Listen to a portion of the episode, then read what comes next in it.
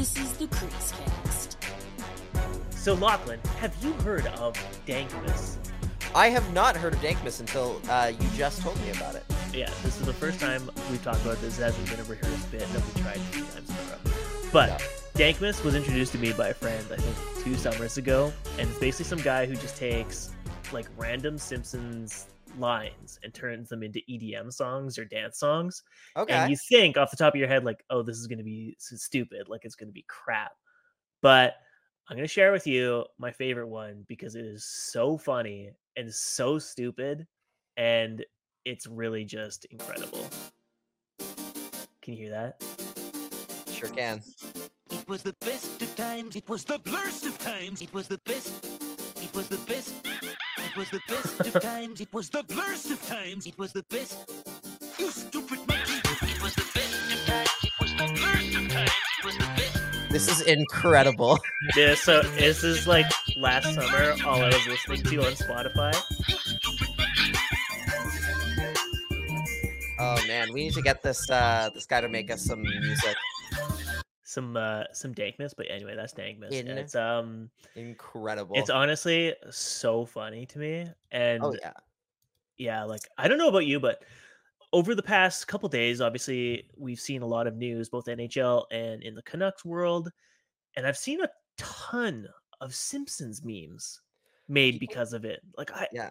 like usually you see a lot because simpsons like has a very global like reach like you can make a meme out of any episode but it feels like lately it's just like any piece of news the first response was like a simpsons meme maybe it's like targeted towards me so like i noticed it more like they they promote the simpsons meme because they're like oh this idiot will like it Yeah. but There, man, there's i I think yeah, I think a lot of I think a lot of younger demos, thanks to like stuff like Disney Plus, have Mhm. discovered the uh the joy that is like the first like nine, ten seasons of The Simpsons that are so good and start to like get the references. Yeah. Um I'll also say like in terms of like you mentioned like the EDM, the EDM remix and everything, right? Like actually like some of the best uh, some of the best like trap remixes I've ever heard are of like random TV shows or like like one of them is like the little Einstein's trap remix is really good. The crust. oh yeah i've heard that too yeah, yeah. There's some good. There's some good ones out there. Like especially like yeah, some of the SpongeBob ones are very very uh, are very very uh, aw- incredibly awesome. Some Um, people are very talented, you know. yeah. I've learned this over my 32 years of existence, or 31, or whatever Yeah, the fuck it is. I've People never talent. talented. I've never been able to find a talent myself, but yeah, I'm s- I'm I know it when my I own, see but- it. Maybe I have a talent for seeing other people's talent. I don't know.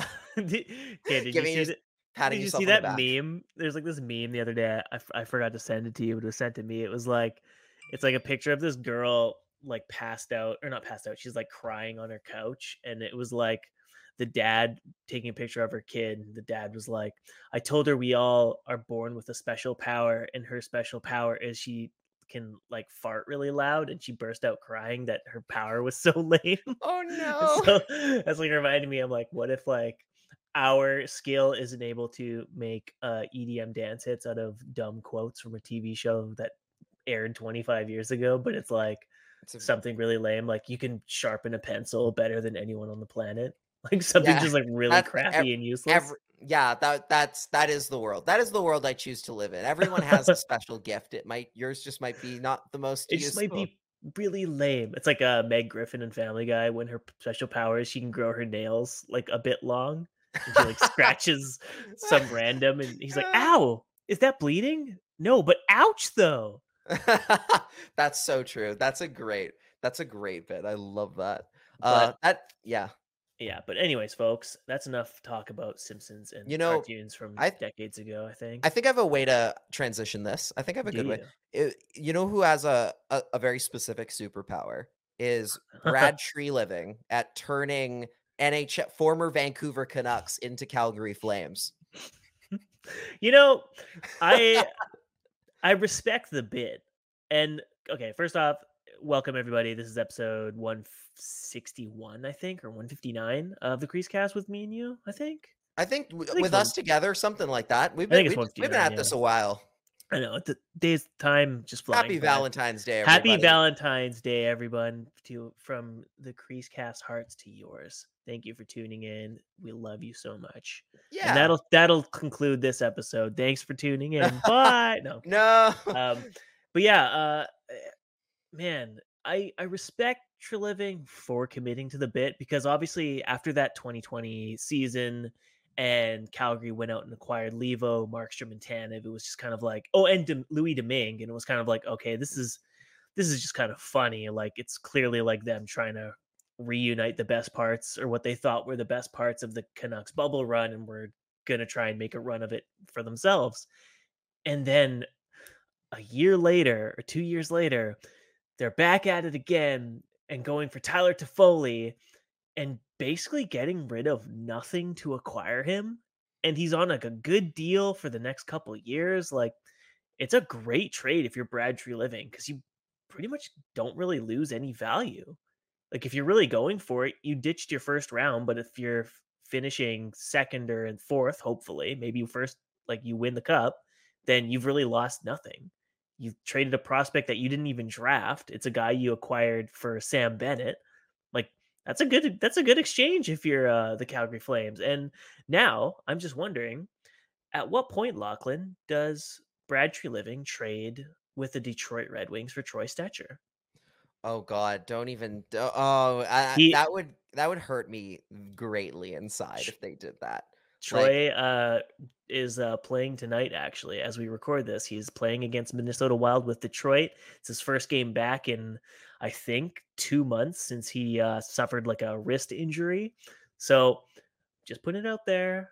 It would be Yeah. really funny if they bolstered their right side of the defense by acquiring Troy Stecher before the deadline, just Yeah. for shits and gigs. You know, like you want to tilt a fan base off the face of the planet you acquire Troy Stecher You- before going into playoffs as the Canucks are struggling to make it to playoffs. Yeah, yeah. It's not even like that they've just been acquiring former Canucks. It's that they're acquiring literally all the favorite players. Like they're acquiring all the Yeah, guys that all the everybody beloved ones. loved. Like every, and then also Erik Gudbranson in there Ah, as well. Oh, I think you know uh, he's like him- beloved for the for the wrong reason. They they people- people, love beloved Gudbranson because handsome he's he handsome as fuck. Yeah, and like he's very God, attractive, but like Agreed. not for the on ice capabilities. Yeah. Even though like he's like really turned it around under Daryl Sutter. Like he's just like a brand new player. Like his he fits so well into Daryl Sutter's type of hockey. Yeah. Um, but it's i- I'm waiting now at this point for them to hire Travis Green as like an associate coach. God, yeah. Get that Jim guy Benning. working as your line matches or your uh, pregame scouting coach or whatever. Because like for all the complaints of Travis Green this year, like that guy put in work with this group in the bubble and was a big reason why they went as far as they did for his line he- matching, for his He deployments. people. Like he outcoached every coach they came up against in that in those playoffs, including the team they lost to, including like, Absolutely. yeah, Pete DeBoer. Like, yeah, that's and that's incredible. Like the one thing that would uh keep me from thinking, oh, like Troy Stecher's definitely going to Calgary is like Detroit is surprisingly actually kind of in the playoff race right now. And I don't think like here's the thing Steve Yzerman is not a guy who's going to go and be like, ah, one we we have a chance at making the playoffs. It might hurt us in the long run, but we're not going to sell kind of thing. Steve Mhm. Yzerman's not really generally that kind of guy. So I wouldn't be surprised if he did sell off assets, but at the same time, they're they're they're seven points out of the playoff out of the playoffs, but they're the the first team in front uh behind the wild card teams. I wouldn't be all that surprised if they made a decent run of things in like the later stages and actually got close to making it in. So they might not be willing to part with anybody right now, especially like they haven't been to the playoffs in quite some time, like especially Yeah. since they moved into that brand new building that cost them a lot of money to get done Yeah. Like they kind of want to fill that place and i think you're gonna you you might want to just make the playoffs based off that alone but yeah looking at calgary i mean the Toffoli trade for them is it's, it's first of all it's a great of course like how could you not want to make that deal happen Oh, right sure. he's uh Toffoli is making basically nothing to be one of the best scorers in the NHL at least for like what he does for his role and for what he Mhm. what he costs what he costs like per goal essentially right like he's Yeah. clearly one of the better contracts in the NHL, and he's performed very well throughout the year, even as the Canadiens have really, really struggled around him. We'll talk about we have stuff to talk about the Canadiens like on the we on the as well. Um, but yeah, they didn't give up really anything too crazy. Like even that first round pick that Cal that Calgary's giving them is uh top 10 protected. Mhm. Uh, which in a way I'm kind of like, if you're Montreal, like you should just you should put them to the to the like put their feet to the fire a little bit on that one. Be like, yeah, look, come on, you- you, get a you screaming deal here. you you sell them on come on you're not gonna make miss the playoffs are you and then and sell them on that and then make sure that pick isn't to get that pick not lottery protected just in case You because- just butter their bread a bit, like, oh, you're gonna win. Trust Yeah, me. Yeah, you tell 'em, Toffoli, you're "God, totally gonna win. you're a cup contender now like come on you don't you're not gonna you're not gonna finish out of the playoffs are you like that you got i i think they could have maybe held their feet to the fire but uh, it's rookie gm ken hughes kent hughes he's still he's he doesn't he's not ready to make enemies yet i don't think and and for for Ken Hughes' sake, like it's a good trade on his part. He gets a bunch of in, inbound assets. Like it doesn't hurt his team because like how can you hurt a team that's at the bottom and basically needs to like they're in the Canucks situation, right? Like they just have a ton of money they need to move out. Like as you're talking about beforehand, they have eight guys on IR right now, and there's something like eight million dollars into LTIR with just like Yeah. how many people are out of their lineup. Like they got to move out cash. They under Bergevin, they signed a lot of guys to like four and five year deals, assuming they were gonna, I guess, continue their run with Weber and Price uh, on the team. And of And that- course, that, didn't that- happen. Yeah. And I got them stuck with players like Phil Danault, who they really could have used on a long term deal, like Mhm. losing him, losing him, and like the fact, and like yeah, you mentioned the cap space. Like even with Toffoli off of their books, they're still um paying the most. At ca- they have the highest projected cap hit in the league still, just Yeah. because of how much is on LTIR right now. So like that's yeah, they need to. This is one of those trades where yeah, like there's no there's no loser here. There's a clear both teams get exactly what they need which I think, you know, I think in the media we do that a lot, but also like and as fans as well. Like it's that idea of everyone, every trade has a winner or a loser. I don't, I which I don't think is the way that hockey teams should necessarily operate. You should always be looking for a deal that works out for both parties to a, to a sense, right? Where Yeah, for sure. both teams get what they want. In this case, Calgary gets a bona fide scorer to shore theirs their team up before uh, an anticipated playoff run. Canadiens get the cap space. They get two draft picks out of it, and they get a prospect. uh, They get Tyler Pitlick to kind of just keep uh, an Mhm. NHL body on the ice at all times, and I think uh, that was also to just make the cash work. I think. something along those lines. 'cause It was Calgary's like pretty. like he's a guy that we need to send that way so that the money works out on their end so they can fit Toffoli in. I Right. think was the case, but yeah, long term, like they're they're pretty set. That means like if Johnny Gaudreau wants to walk, then it's like okay, well you just elevate Tyler Toffoli to your first line and boom, problem solved. That's So, gonna be uh, a that's gonna be a big talking point. I I like going into the season because normally you know you don't see a lot of guys leave like on Mm-hmm. that UFA deal. Like it's it's it's it's it's weirdly rare how often we get like the um uh, a big name UFA who actually leaves the team they're currently on uh, that through free agency. Like that's such a like it's the NBA. They have that all the time, right? Like Yeah. they'll have like their stars just will like, okay, cool, I'm done here. I'm going to Cleveland. Like they just do that.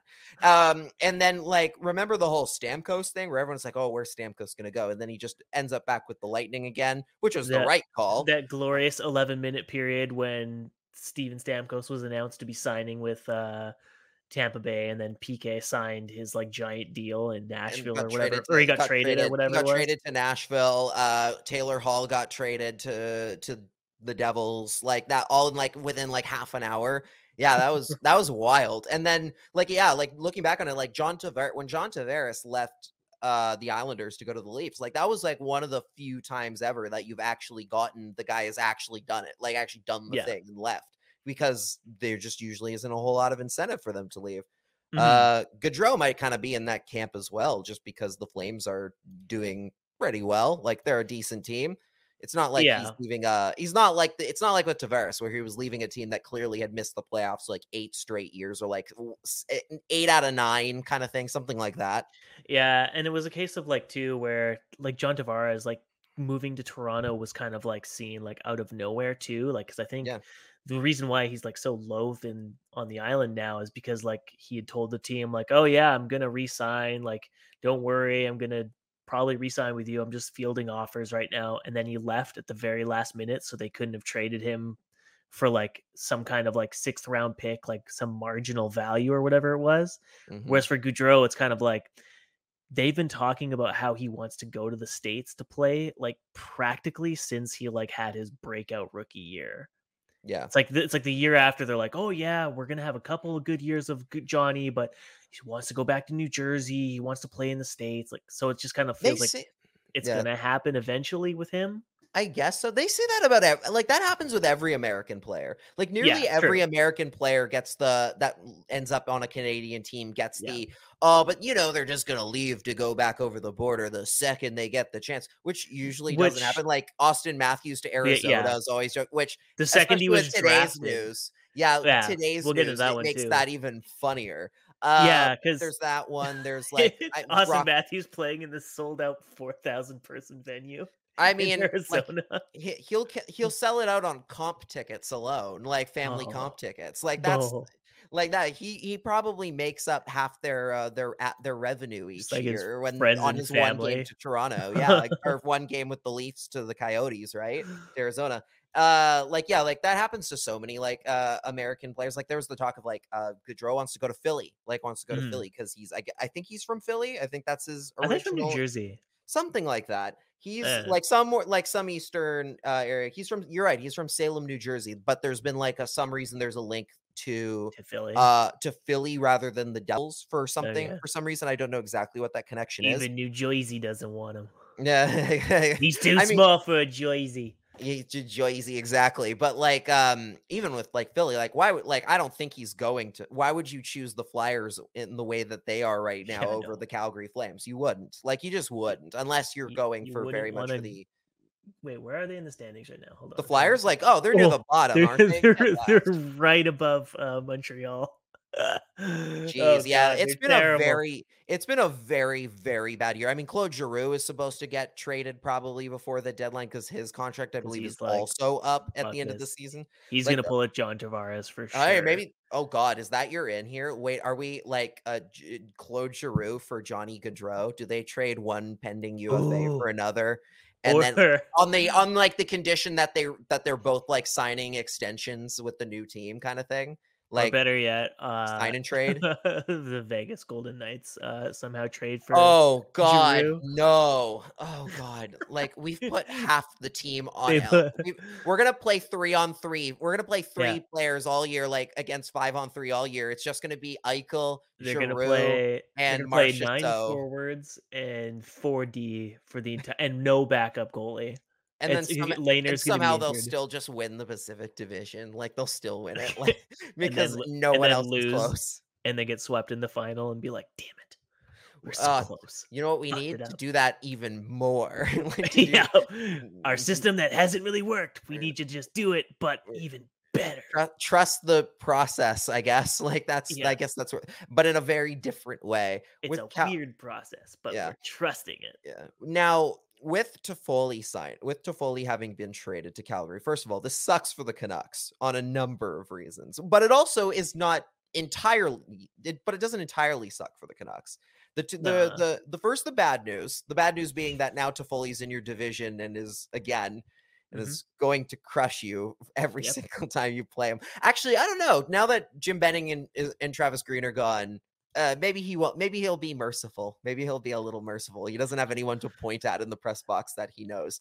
So maybe maybe they'll go that route. Uh, he'll go that. Maybe he'll be kind. Uh, especially because yeah, I he'll be like, it's not your guys' fault anymore. yeah, yeah, exactly. Like his teammates wanted him back. It wasn't their fault. It wasn't their fault. He he got he didn't get re-signed um eh, and then um so yeah that sucks especially because i think the canucks and the flames have a lot of games coming up against each other down the stretch here because they've only played the one the one time all year which is Yeah. wild considering it's mid-february they have like at least like four more games i think against each other um and then the other part is that obviously you know looking back on the Toffoli acquisition we had like obviously uh, the Flames did not pay nearly as much for Tyler Toffoli this time uh, th- that the Canucks did as well, Mhm. uh, and are arguably getting him at a uh, on a better deal because he's got uh he's got a contract. got he's got more. term. He's got term. That's the word I was looking for. Thank you. Yeah. And he's just and again he's a great bargain contract. Like for what and he, he knows costs. the coach too. Like that's the thing. It's like when the Canucks were acquiring him, it was just kind of like, all right, this is a total UFA pick. Hopefully he works and he gels with our team, and we can try and negotiate a deal down the road that works out for both of us and the player. And even though he The- was fantastic, they did- Even though he ticked all those boxes, he literally was better than ran out of time. advertised. He Like- came. He was better than advertised, and they still just let him walk for I nothing. I'll So- never get over it. Yeah. So at least for like Calgary's sake, they're like, okay, well, he has experience with Daryl Sutter. Daryl Sutter knows how to win cups with Tyler Toffoli. He trusts him. He know he he knows he can play him on the power play, the uh, PK at five v five. Like he's getting a huge utility role player. That's uh why it's so devastating that they let him go. God bless Vancouver Canucks fans on Twitter though for getting Jim Benning's name trending on a Monday morning. Like that's amazing on a We're- day when it should just be about Tyler fun. Foley. He is somehow trending. That's so amazing. so props to that because that shit's funny and all the memes that come out. And then of course you get the same discourse as like every time Foley gets brought up when it's like, oh, they couldn't afford him. They like they didn't have the cap space and You it didn't make sense to get him. And it's just like, shut the fuck up. You could have not qualified Jake Virtanen, just then could- signed Or Toffoli. sign. Yeah. Like it, like it, like uh, putting aside all the obvious parts that make the Virtanen contract even worse now. Yeah. hindsight, like at the time, they still could have just not qualified him. Were they really worried someone was going to were- pick him up on a UFA contract? No. that is the funniest thing about this whole thing is that like they lost four guys who arguably like like optics wise was terrible for the brand of the Vancouver Canucks so they could protect a guy who was actively damaging the brand of the Canucks that season and until his final days as a Vancouver Canuck like cuz I don't know if people forget but like after he was qualified and signed to his new contract, the first thing he did as a Vancouver Canuck for that season was tweet out or Instagram a video of himself driving to the rink in all of his gear, which was a, which is one of the more minor offenses. which is one of the more minor offenses, but it's just like, uh, like oh you guys boy. pr- You're still prioritize not- this moron after spending like the entire summer like talking about how he's training with Tyler Myers. He's really committed to not showing up like a complete fat fuck at camp. Like Ooh. I know-? I like I know it's a niche thing to complain about, but also like but also like it's it's a very simple thing to like not not re- like put your phone to record yourself while you're driving. Like that's a very easy Jesus thing. Christ. You know how easy not is just- do. We don't need not- to talk about it. talk We don't need to talk about him. No, let's- no, um, please um, no. Yeah. Okay. Happy moving on. times, happy things. What's the good part about this trade for the Canucks? Uh, this obviously, as anyone who's paying attention, this elevates the JT Miller value probably not too significantly, maybe a bit more because obviously a price a bar has been set on uh, guys with term on their deals who provide you value in all areas of the rink. Uh, JT Miller ticks all those boxes and then some because he, unlike Tyler Toffoli, JT Miller is an above a point per game player right now. He is leading the Canucks in points.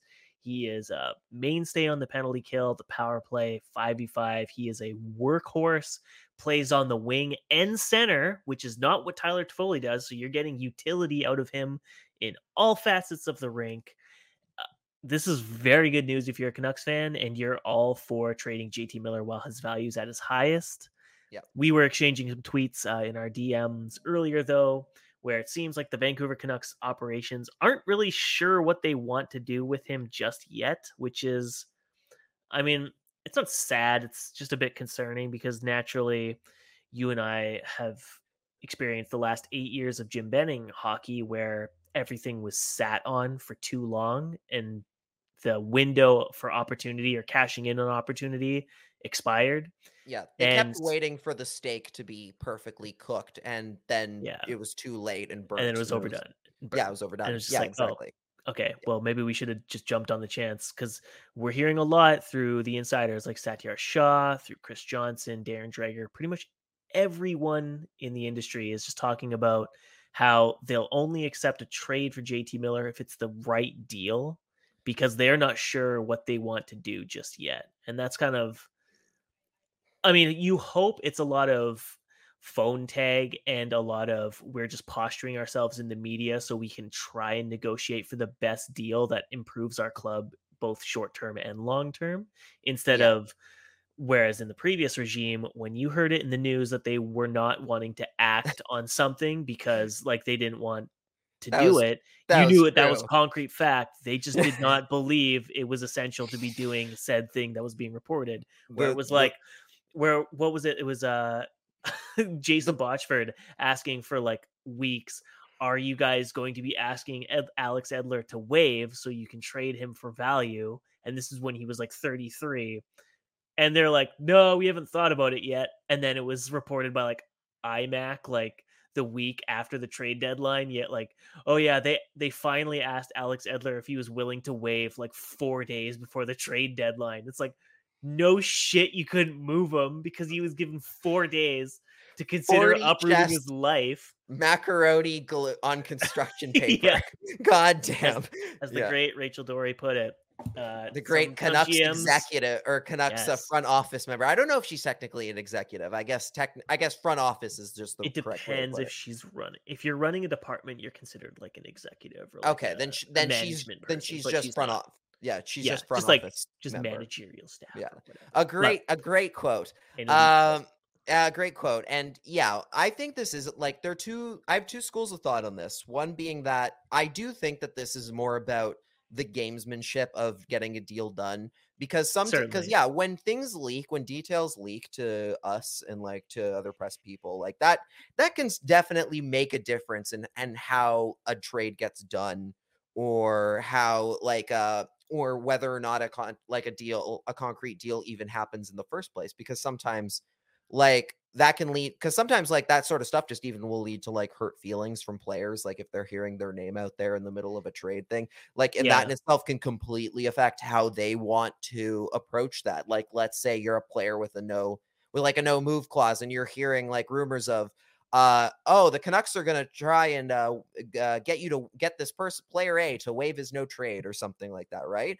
All of a sudden you're kind of like even if it's not true you're like well now i don't want to just out of like uh spite kind of thing right? Which yeah. like or like just out of that sense of like you're not in you're you're mad that it went out there so you don't feel like you don't feel you don't want to be like necessarily fully helpful in that case right? Mhm. um and that's fine you earned that no move clause so you are totally within your right to not waive it. Um but like and but like that's why i think in the canucks case i think they're doing their best to like make sure that there's not uh any sort of like oh we're making it we're a hundred percent getting rid of this guy because that not only diminishes your value it also pisses off your player it also pisses off yes. everyone else. Like it- it's one of those cases where you are much you have to kind of play the game to do it properly. And that Mhm. means kind of giving out the stuff of like, yeah, we're not going to necessarily trade this guy. It's it's that reverse psychology a little bit. Now, on the on with that in mind, let's say for let's say for all intents and purposes that what they're saying is true. Like what like that's entirely the case that they're not sure what to do with JT Miller. Like that's totally 100% concretely correct, let's say, for example. Mhm. I kind of get that to an extent. Like I I I understand from a pure hockey sense the idea of we don't want to trade our leading point getter for like Fair. even even if like yeah, even if it's like the right thing to do, I totally understand this uh, the like the idea of apprehension behind it of being Yeah. like do should can we afford to trade our is this leading yeah scorer is- that helps us long term or short term like is this really like how much is it going to hurt us the second we lose him from our lineup no matter who's Mhm. coming in to replace him like i mean like you think back to like the gretzky trade obviously a very different circumstance but that idea of like like they traded a guy in his they traded the best player in nhl history hockey history in basically his prime because they just had to do it at that point and they felt like it was the right time to make that deal but you like there was like you hear the like the owner like at points being like yeah there were multiple times that i straight up considered going never mind the deal is off like midway through like the press conference, right? Like Mhm. right to like the bitter end where you're like, God, is am I making the right call? The Oilers ended up winning a cup like a couple seasons after without him. So Yeah. they got they got what they kind of they kind of got what they wanted out of it anyway. They were Yeah. lucky enough in that regard, but still, like God, that's a that's a really hard decision to make to be like, we're gonna trade our far and away the guy who scored the most points for us, and we're gonna hope that it doesn't completely burn us long term. Like that's a that's I don't envy that decision. I don't envy being the people who have to make that call. Certainly. Like that's that's obviously like especially when it's your first like year on the job. Yeah. the first few months on the job, no less, and you're like, you're take you're you're not on a sinking ship, but you're on a ship that is in a precarious position where it can either start really taking on water or you can start bailing it out. But you like your bucket, which is JT Miller, you're not sure what to do with it. You're not really sure if you can. you might start- get a bigger bucket, but you don't. know. yeah like you have no idea and it like i understand where they're like we we really need the perfect return package to make it work like if if the rangers deal is only f- as uh the new york post's brooks uh, larry brooks uh, reported uh was it will coyle or whatever was the uh I the deal breaker someone who I'd never heard of. Like it was just like the He's weirdest like a thing. So fourth round I'll- pick or something I will- with like I will meth production I will pull up the uh the thing because here's the so there was a whole thread by uh Larry Brooks and a lot of people are pretty darn convinced that this is another this case is of clearly chris drury, drury talking straight to the public straight from the horse's mouth, right? because he's It's- trying to lower the value Like yeah, it's a bad job. He's doing like like uh, we won't pay for anything less than like ECHL goaltender Yeah. David Jeff the Jeff the Zamboni driver is a no go. Like okay, Jim from accounting is from- the deal breaker here. Yeah, exactly. So I'll read the tweet. It's it's not a it's a thread, but it's only it's not a long thread. It's only like I'll three, read the- I'll read the whole thing verbatim here. Uh, JT Miller's trade value increases only if an acquiring team wants to meet Vancouver's price. There is no law that says the Rangers are now going to throw in throw Schneider or Othmann uh, is Othmann Oth- or Othmann Othmann, I think. Othmann, I- Brendan I think Othmann, something like or Coyle or Coyle into the deal just because Calgary may have overpaid for Toffoli. If Canucks get greedy and do not move him, Miller's trade value will diminish over the offseason while an acquiring team would get him for one playoff run rather than two.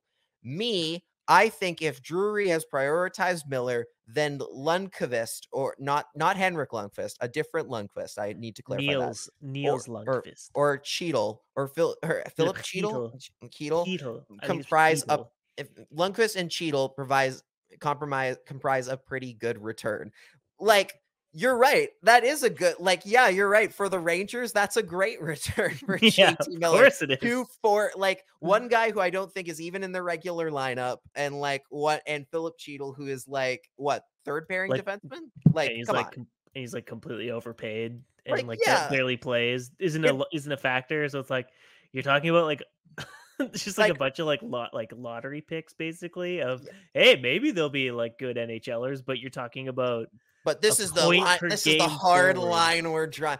drawing. Yeah. It would be like for for a comparison, this would be like me leaking like an in, like a note from like Canucks management being like the Canucks will not stoop lower than Adam Fox and uh, and Mika Zibanejad and uh, Alexi Lafreniere. That's a good return in my opinion. Like yeah. Of course it is. Like so very clearly just like someone from the executive branch of the Rangers talking straight to Brooks and being like, "Hey, uh, it doesn't really seem like this negotiation is going our way. Can you, will you uh, tweet out something about how we think that this package is actually totally worth it for the Canucks?" And it's like, "Nah, dude, you can't just like get rid of a bunch of like garbage for a point per game player with term." on his deal. Like that's just not how trades work. So yeah, Yeah, that he like Filip mean- Chytil is yeah he's a he's a he's- sorry he's a he is a third he's the third line center but uh, right now for the for the uh, for the Rangers he is and uh, he makes like on- two and a half million or something like that. he has 11 points in 38 games like get out of here like Yeah. straight up get out of here like this is the de- like, this that's is the, a that's a cap dump for them. That is not a oh shoot, we're gonna really be missing this guy.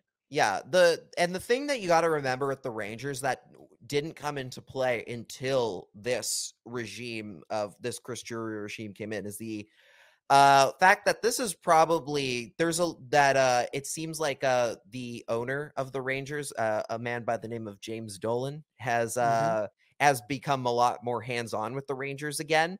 And uh which if uh if there's any Knicks fans listening I don't know a lot about the NBA but I know that they don't like him for a lot of for, for how hands-on he is and how much he thinks he knows basketball. And now he's trying to do the same thing with hockey. And uh it's a big disaster uh, Mhm. when he starts trying to meddle in the affairs of the of the team of the team day to day. Um, yeah, of course. Again, it's one of those things where it's like, yeah, of course, Filip Chytil is a nice return, and uh, and another and this other guy are a good return for them, but that's not what JT Miller is worth. He's one of the he's one of the best players in the like the NHL best as of right now now.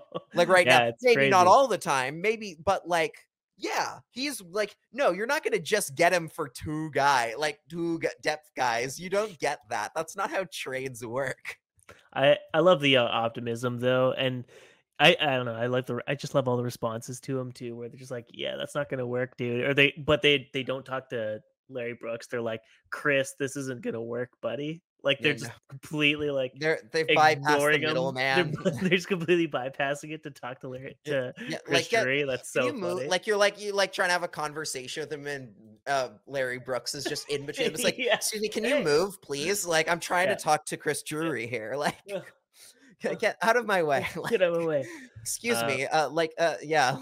or you're trying to get to the hors d'oeuvres plate, and the guy just won't stop talking to you. You're like, Yeah. oh my god, I just want. I see the quiches. I just want to get over there. like, that's what. Like, that's what this is. Look, if the range, and as we've learned from watching Jim Benning run a team, like, uh, And we're using and folks, we're using air quotes because it was very poorly run. So Yeah, yes. Um, but like if there's one thing I learned during the eight years that he was here, it is that teams are the team that is desperate to get a deal done is not the team that's trading the incumbent like player. It's Mhm. the team that is desperate to make the playoffs by any means necessary and will make a clearly lopsided trade to make that happen. Right. Like, and that doesn't necessarily mean it doesn't work out for you. Like sometimes, uh, like it's sometimes one of those lopsided deals totally, like, can do, you can get exactly what you want out of them. Like if you Mhm. win that, if you win that Stanley Cup, who cares how much you paid for it? You won. yeah, Um, but in the Rangers case, they're in a spot where they're clearly very desperate to make the playoffs. James Dolan is all in. He completely torched his front office because he wanted affirmative action. now. He yeah. wanted playoffs right now. He didn't care who he had to fire to get the guys he wanted. He employed Chris Drury.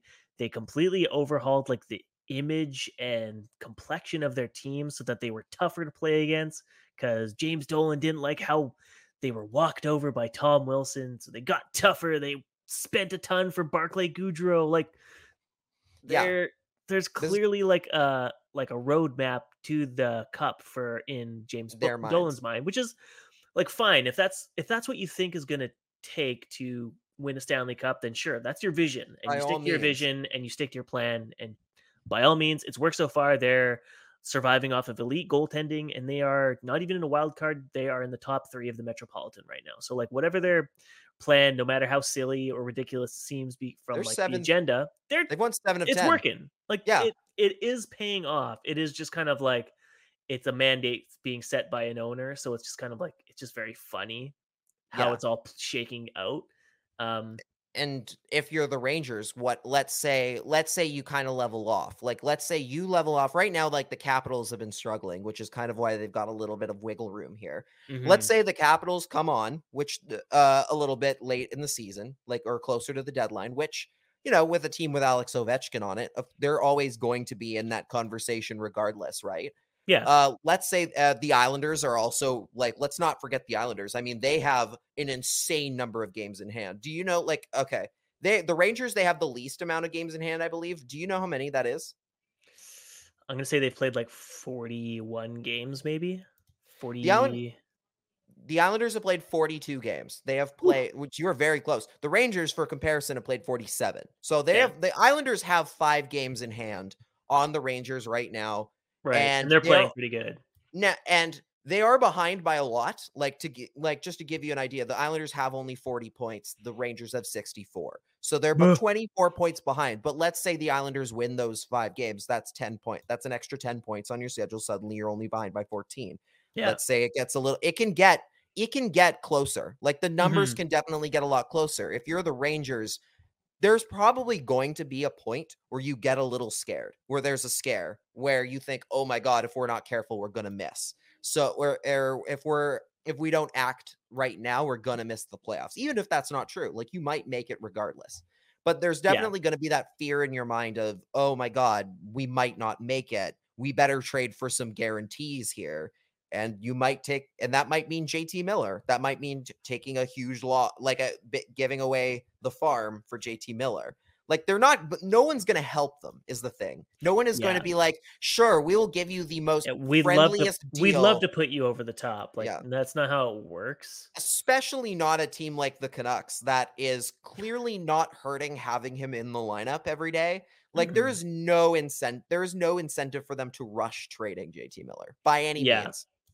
They, yeah, they don't- they have no purpose to. Like that's why when you hear like the reports from like Sat or Brendan Batchelor or whoever it is, when they're like, "Oh yeah, they're like they're not rushing to anything unless the perfect deal comes because he like They he should. still got term, like right? Yeah, Like he can good. they can they can use that as leverage to be like, hey, we know you're contending for a cup, but we don't know what we are. So if you really want them to put yourself over, it's going to cost you quite a bit. And, And- props to them for sticking to their guns because I think the management staff of old would have just held to the idea that you know they keep kicking, they keep kicking at it, hoping it's going to work out, keep hammering the square peg into the round hole, Yeah. even though you know they're actually playing Connect Four and they don't need a hammer. Like that's just like the way the last regime worked. Like they just didn't, they just didn't get it. Basically, they didn't understand negotiation tactics. It was always about making sure both teams won the trade, even though like what Yeah. kind of value would they get would be like nothing. Yeah. One other thing worth noting is that the way that that whole thread by uh Brooks is uh Larry Brooks is uh put is uh structured, it makes it sound like no other team would be interested in JT Miller, which isn't true. Yeah, which is completely Like, untrue. Like no, like maybe the Rangers are the team. The, the Rangers are clearly the team that want him most. Mhm. Uh, again, which is why they're desperate to pretend that no one else should want him. Yeah. Um, but no, they're hundred percent like, and there are a lot of teams in the NHL that, if the for the right fit, would be willing to part with some good assets for JT Miller to help themselves make the playoffs. Like, I mean, Minnesota, I think was brought up at one point. They're a very good example of a team that's like, hey, maybe giving some extra help behind Kirill Kaprizov would really help us out here, right? And that Mhm, depends on mhm. what they want to go. I think they're in a bit more of a they can wait and see a little bit more, but uh, you know, there's there's lots of options out there where other teams are probably gonna try uh close as the deadline gets closer to kick tires and see if they can get something, if they can get JT Miller for a good price. Yeah, well, I guess we've kind of talked about other teams quite a bit. Do we want to recap the Canucks' thrilling, huge, colossal victory over the Toronto Maple Leafs? I sure do. there was a hockey game over the weekend, and my goodness, we can skip right over the Infinity Gauntlet because we know goddamn well who it's going to. Yes, we do. Niels Hoglund. No kidding. It's obviously That's Thatcher right. Demko for the big 53 save performance. Absolutely ridiculous. Canucks coming up big early, two goals to start it off, which puts the Leafs in quite a hole because you do not want to be down two facing against an elite goaltender like Thatcher Demko. And that's not my words. That is the Toronto Maple Leafs head coach Sheldon Keefe in the Hey. post game talking about Thatcher Demko and what his team needed to overcome the kind of battle they needed to put through. And they did. They did tie the game, but Canucks rallied again to regain a lead, and Thatcher Demko shut the door. And Yeah. after a brutal, embarrassing loss to the Islanders, that's exactly the kind of win they needed. Can they actually build on that with a run that will actually, you know, bolster their playoff aspirations if they are indeed aspiring for a wild card spot or a playoff run? Or are we expecting more 500 hockey down the stretch? It's tough to I say. I I think you know what like again I don't think there's anything the the way that I've always like talked about the Canucks, even when even at, in the like the worst years of the Canucks, like um whenever we got to like the whole oh the Canucks is it bad that they're not tanking? Like is it bad that they're winning a lot of games? My uh, thought process always went back to if the team is organically winning games, I don't care. Like I don't care h- where they finish if they're organically playing good hockey and winning games based on playing good hockey. Um, and I don't think there's anything wrong with Vancouver going out of their way. Like, let's say they don't make like the odds are pretty stacked that they're not on against them to make the playoffs. You're still gonna look at this as like, oh my god, we beat Toronto. Like we beat one of the most offensively charged teams in the league. Yeah. Partially a lot to do with your goaltending. Uh, but still, like they did, they the defense like was going up in a it was in a situation where they didn't have Quinn Hughes, their best defenseman, and they had to kind of just kind of hang on for dear life a little bit, and they did. They did it. Like, yeah, they gave up 50 shots, uh, it's which isn't a good, which doesn't? isn't a good standard to set. But like overall, like uh, there was never a point in that game where I was looking at them like, oh god, like uh, you know, oh they they look completely uh, like washed here. They were doing okay, like they were hanging on as best they could, and I think that's fine considering like what the like what the end result was. They played in a they played a system that really benefited their their goaltender. And at the end of the day, like I think Demko likes getting a lot of shots on net. He likes playing in those bigger in those bigger uh those bigger save games. Um and it worked for them. It worked for them at the end of the day.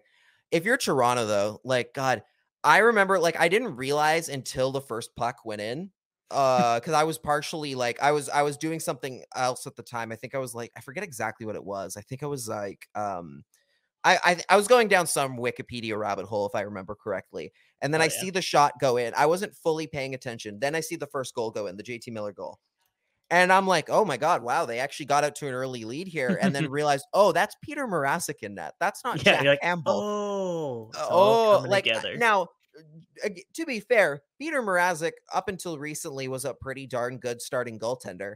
Uh, just had a lot of injury issues. Yeah. I don't know why why why the Leafs went into that game knowing full well that Thatcher Demko was going to be starting for the Canucks and said we're not going to start Jack Campbell. Like, uh, he, the guy is literally having one of the best seasons uh in the NHL as far as goaltenders is concerned. Like he might be one of the few goaltenders that can say he's been just as good as Demko or at- least in that area for large stretches of the season. Mhm. Uh and they chose to put him on the bench. Like they I I don't know and that's why they lost at the end of the day. Like uh, Peter Mrazek gave Juho Lammikko an absolute gift of a rebound right out in front of the net. Lammikko does a great job of ju- of getting of getting away from the Leafs defense and putting it in. And that's the winner. Like that's it. They lost because they did not have Thatcher Demko as goaltending in it, even though they kind of could have if they had just played the other guy. I don't I don't understand that that that coaching decision. That was a weird call. it it was a bit sus to say the least because it was just kind of like I mean I mean I, I totally get it. I'm sure they were probably like, "Oh, it's just the Canucks. Like we can roll through this team uh somehow. We just need like average goaltending." Like I can Which is- completely buy like them being like we can outscore our way to victory here, I which I I guess, but also they learned last year that hey, we can't beat them even if they're coming right off of a co- of the whole team getting COVID. You think they'd have learned their lesson by this point? They have ample reason to know that they're the Canucks are not as are just not a- as bad as they as people think. yeah, you'd think there'd be just like a teeny inkling of doubt where they'd be like, hmm, maybe we should have a backup plan in case we can't outscore our problems Yeah. here. I But mean, uh, they, they- clearly didn't. they clearly didn't. In fact, like they didn't. Both their goals were special teams. They didn't even score. They didn't Yeah. even score a single five on five goal. Which no, the Canucks have been very good at 5v5 and like yeah, sure they gave up like a crap ton of volume against uh the Leafs, but at 5v5 like they really kind of shut the door on them and they've been I think one of the best teams in the league right now at preventing 5v5 goals. I think they have they the second number one. lowest or the lowest amount of 5v5 goals allowed, which is crazy because how often have we talked about how poorly this team has been defensively? And it's like, well, it's just one facet of the game where they've really been at their worst defensively, and that's the PK, where Yeah. a historically bad PK has basically sunk their entire season. And that's pretty rough for them because it's like, yeah, all you needed was to just be average. mediocre mediocre penalty kill you might be like you, it, straight up they might be like they might have won like se- seven more games by this point Th- yeah, they could. They literally could have been like a wild card team at this point if they had just simply got like a decent, decently average, like a league average penalty kill. That's all they Yeah. really needed, and unfortunately, they never got it and couldn't address it. They traded for Juho Lammikko as like a like a not a last ditch effort, but an effort to try and get something going on the PK, especially with Tyler Motte out with injury. But it was just like it's never been enough to save or salvage any of the like the real issues with the team. Unfortunately, Yeah, it's a it's a it's it's weird how cursed that group is, especially because like there are a lot of times in like that power play, like where I'm like, I'm not I'm watching them and I'm thinking it's not like they're doing anything particularly egregiously bad.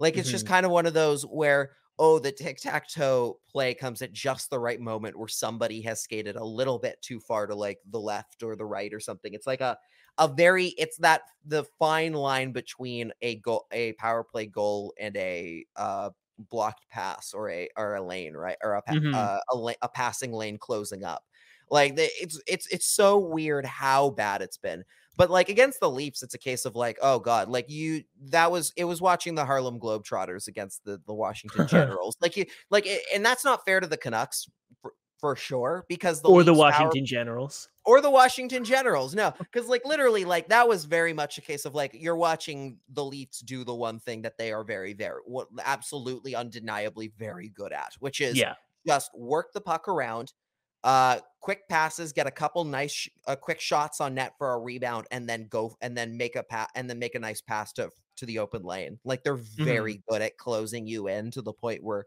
you have kind of no choice but to give up a goal yeah. and it worked in that case. But yeah, like the rest of the game overall, they did fine. Like the Canucks did pretty well. Like uh you look at the the first line where they the Bruce Boudreau took a bit of a calculated risk where he was like, okay, I know our our top three our three lines can't really outscore the the Leafs right now. So what I'm gonna do is I'm gonna overload the top two lines. I'm gonna go Yeah. full all in, like putting Horvat uh, in the middle, centering JT Miller and Brock Boeser.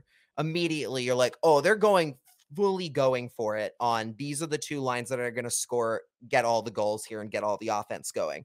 And uh, with hit with that line plus Pettersson with uh, Podkolzin and Hoglander, which was I think just so- okay. Like they were just Yeah. okay in that game. Um, uh, and I think part of that is, again just due to the Leafs having a having a lot more of the lot more bodies that can match what they bring to the table.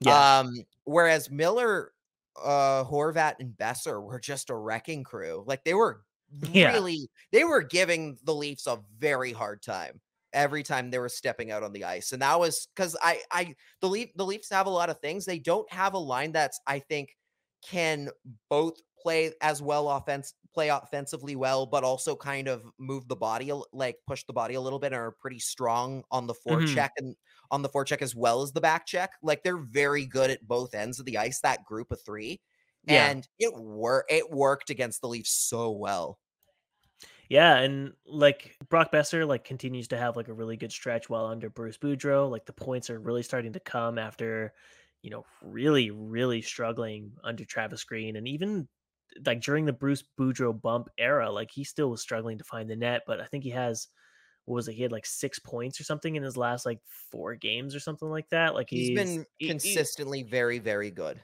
yeah, he's been like relatively quite productive, and that's kind of what they need. And I think it was I think Earth or someone put like tweeted out today that the or maybe it was John Shannon. John Shannon saying that he's hearing more about Brock Boeser trade rumors than he is JT Miller right now, which is a little uh, spicy.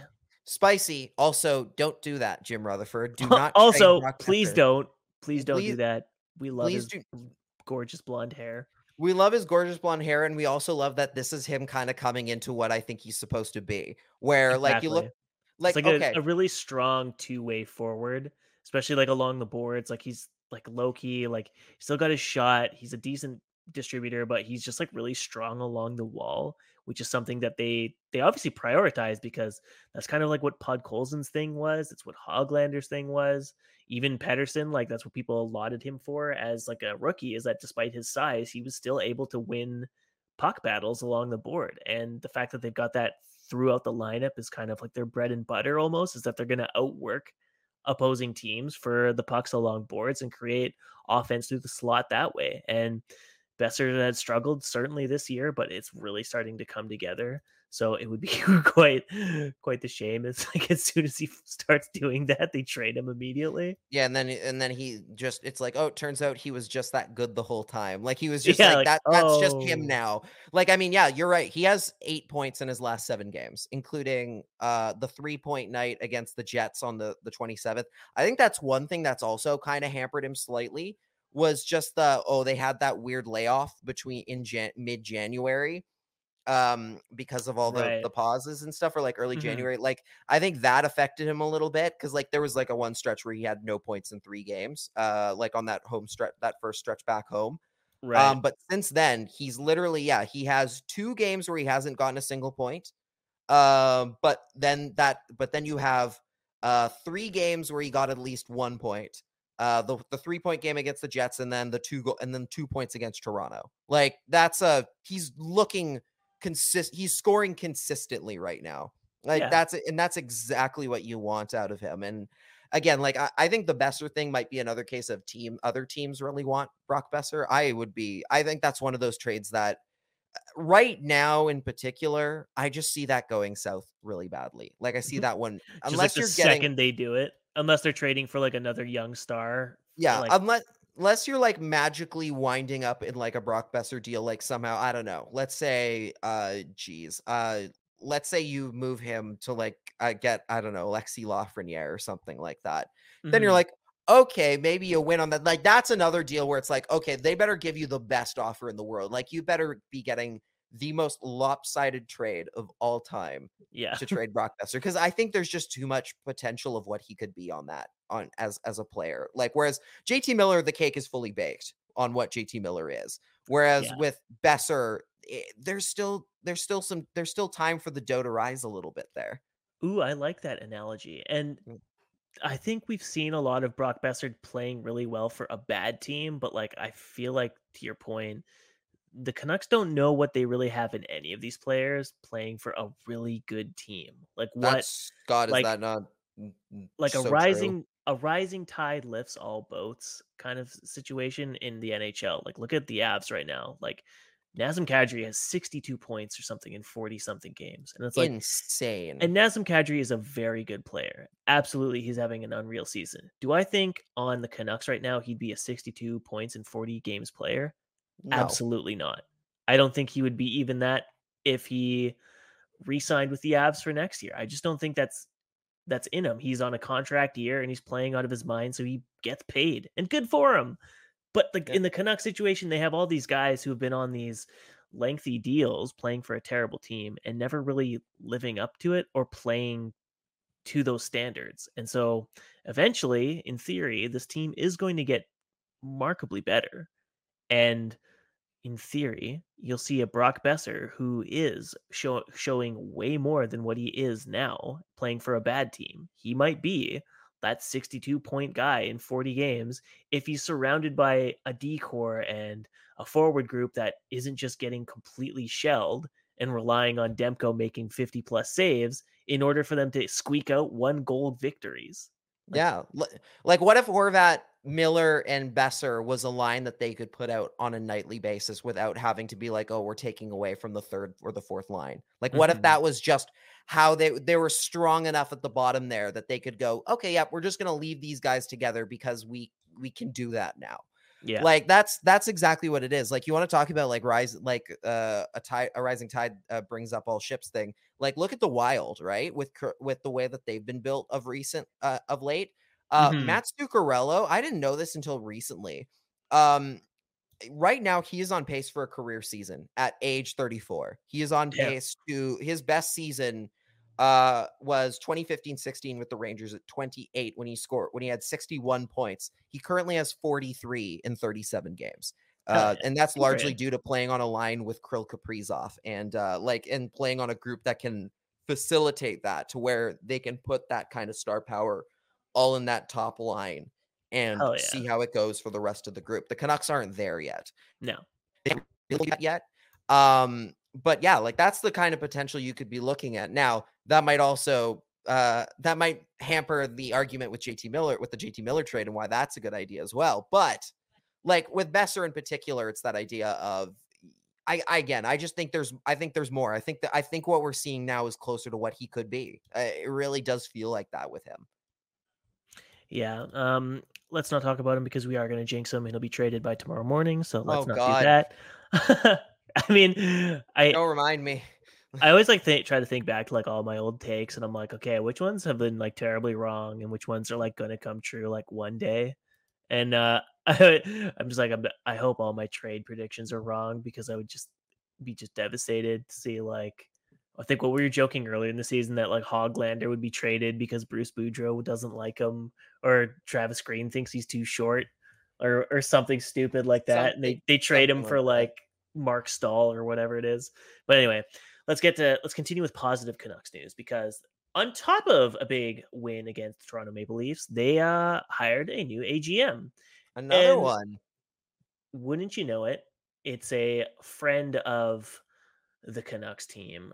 The oh wait, I want to phrase this where I How say you- Mr. Fer. I want to do like you know how they call um Oh, uh where yeah, they're like uh, Miss uh fuck. See, the problem is you're in the wrong spot here because Ray Ferraro, you want to refer to him as As Cammi m- Granato's as. Mr. Yeah, yeah. I want to be like Mr. Granato, but then that doesn't work because like Don Granato's like a really famous Yeah. like hockey mat like person. Yeah. Like it doesn't really work to call him Mr. Granato, but yeah, I guess you would do Cammi Granato's husband. So that's Yeah, like how everyone yeah. refers to Morgan Rielly as Tessa Virtue's boyfriend. Like that's Yeah, yeah, how it goes, exactly. yeah. Or um, uh, so and so's brother. Uh, was Penny Oleksiak? Uh, so Oh, yeah, refer to uh, Jamie Ja- Oleksiak, it's like it's uh, Penny, Penny, Penny Oleksiak's brother. Brother, Yeah. that's right. So yeah, that's what exactly. I that's how I want to refer to Cammi Granato, but it doesn't really work because Ray Ferraro wasn't hired. So, yeah. but you Ray get the idea, folks. You know what I'm we get the idea. Cammi Granato, a former U.S. Olympian, gold yeah. medalist uh, uh, at the Nagano '98 games, and along with, I believe she, I, I think she was on the the uh, silver medal team in in Salt Lake as well. She might I have. I, forget so, if she'd 'cause- retired already by that point. I think because uh, her whole Hall of Fame thing was like she she was like the first like captain of the uh, a gold gold winning team, and then won a two silvers after or something like that. I, I can't remember, but point is she was hired to be a AGM in a kind of overseer of the amateur and pro scouting departments for the Vancouver Canucks, which is exciting because we're seeing the team expand on their office and they're going with you know intelligent people with actual hockey history credible hockey history hockey hall of famers no less. Yeah, literally a Hall of Famer. We have a Hall of Famer working in Yeah. the front office now. That's Yeah, it's no longer yeah the hall of famers didn't go to florida. The the hall of famers are uh are now being hired by the team. Like that's great. Yeah. um I mean, with Luongo, they could have gotten one more, but you know, hey there's still time. He, he could you know fingers crossed he might come he back. could- you never know. Mm, no no, at this at this point you no, know we got we got Patrik Allvin now. We don't have. Uh, there's no opening left, unfortunately, for you him. know what's going to happen is the Calgary Flames are going to hire Roberto Luongo to be the Oh, AGM. I would. I.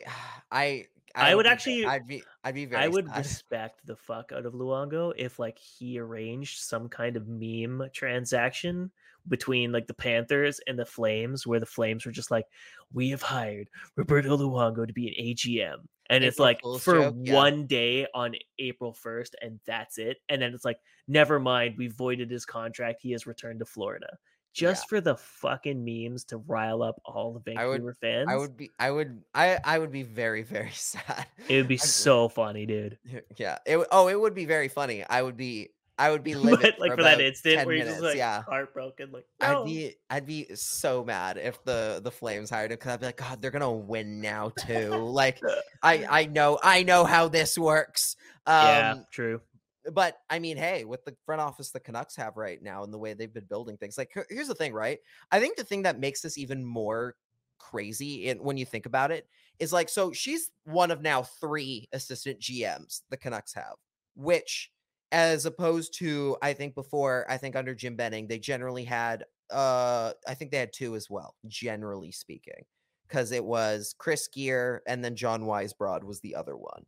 Mhm. Uh, those were like the two AGMs, but even then, like Chris Gear got promoted a lot later. I don't think they had more than one AGM for a very long time, or at least for of that uh for a long run of Jim Benning's tenure.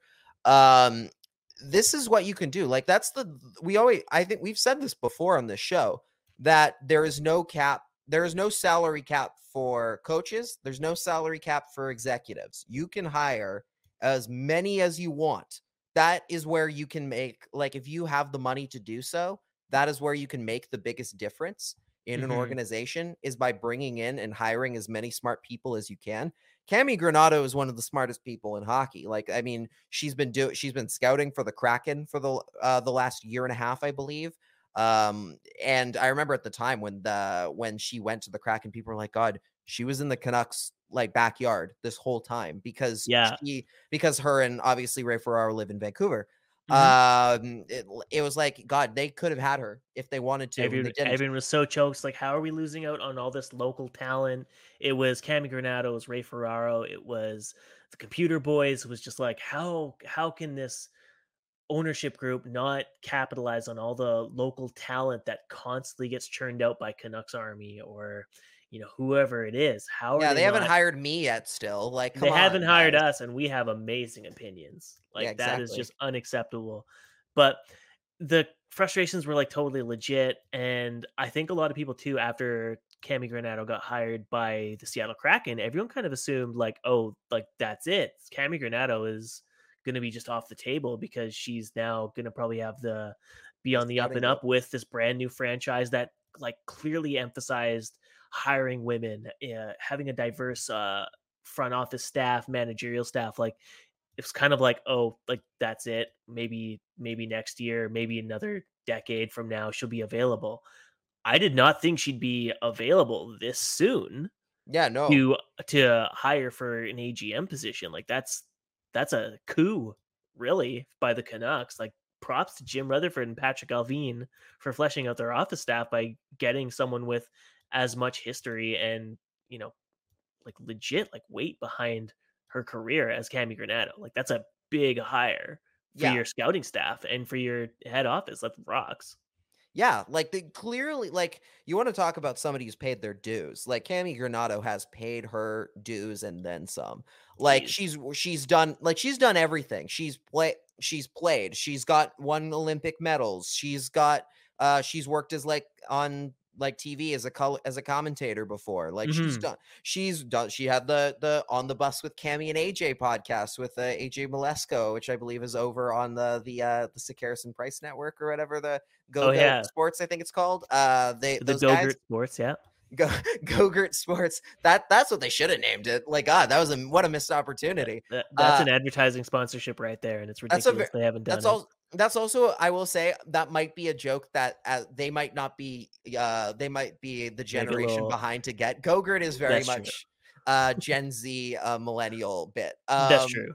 but like god yeah inducted into the hall of fame there's so much there for what cammi granato has clearly like been capable of doing for a long time and it's frankly it's frankly a crime that it took anyone as long as it did to hire her in the first place when the kraken did Mhm. um like that it is crazy that it took that long and so for the canucks to now go in here and actually be like hey we can offer you even better like we can offer you even better than a scouting position how'd you like literally the like a full-on executive role as a member of the vancouver canucks Yeah. yeah like huge and now they've Yeah. got like looking right at like let like you look at what their um their front office looks like now like let's just say we'll look at it besides jim rutherford like the top the four guy the four people at the top it's Mhm. patrik allvin who's worked in the in the business for a very long time Yeah. you've got in a Derek- variety of roles. Yeah. in a variety of different roles. You have Derek Clancy, who is also in the same boat. Done, sc- I believe, did a lot of scouting as well. I think he's Director of been- player personnel for Pittsburgh for quite a while.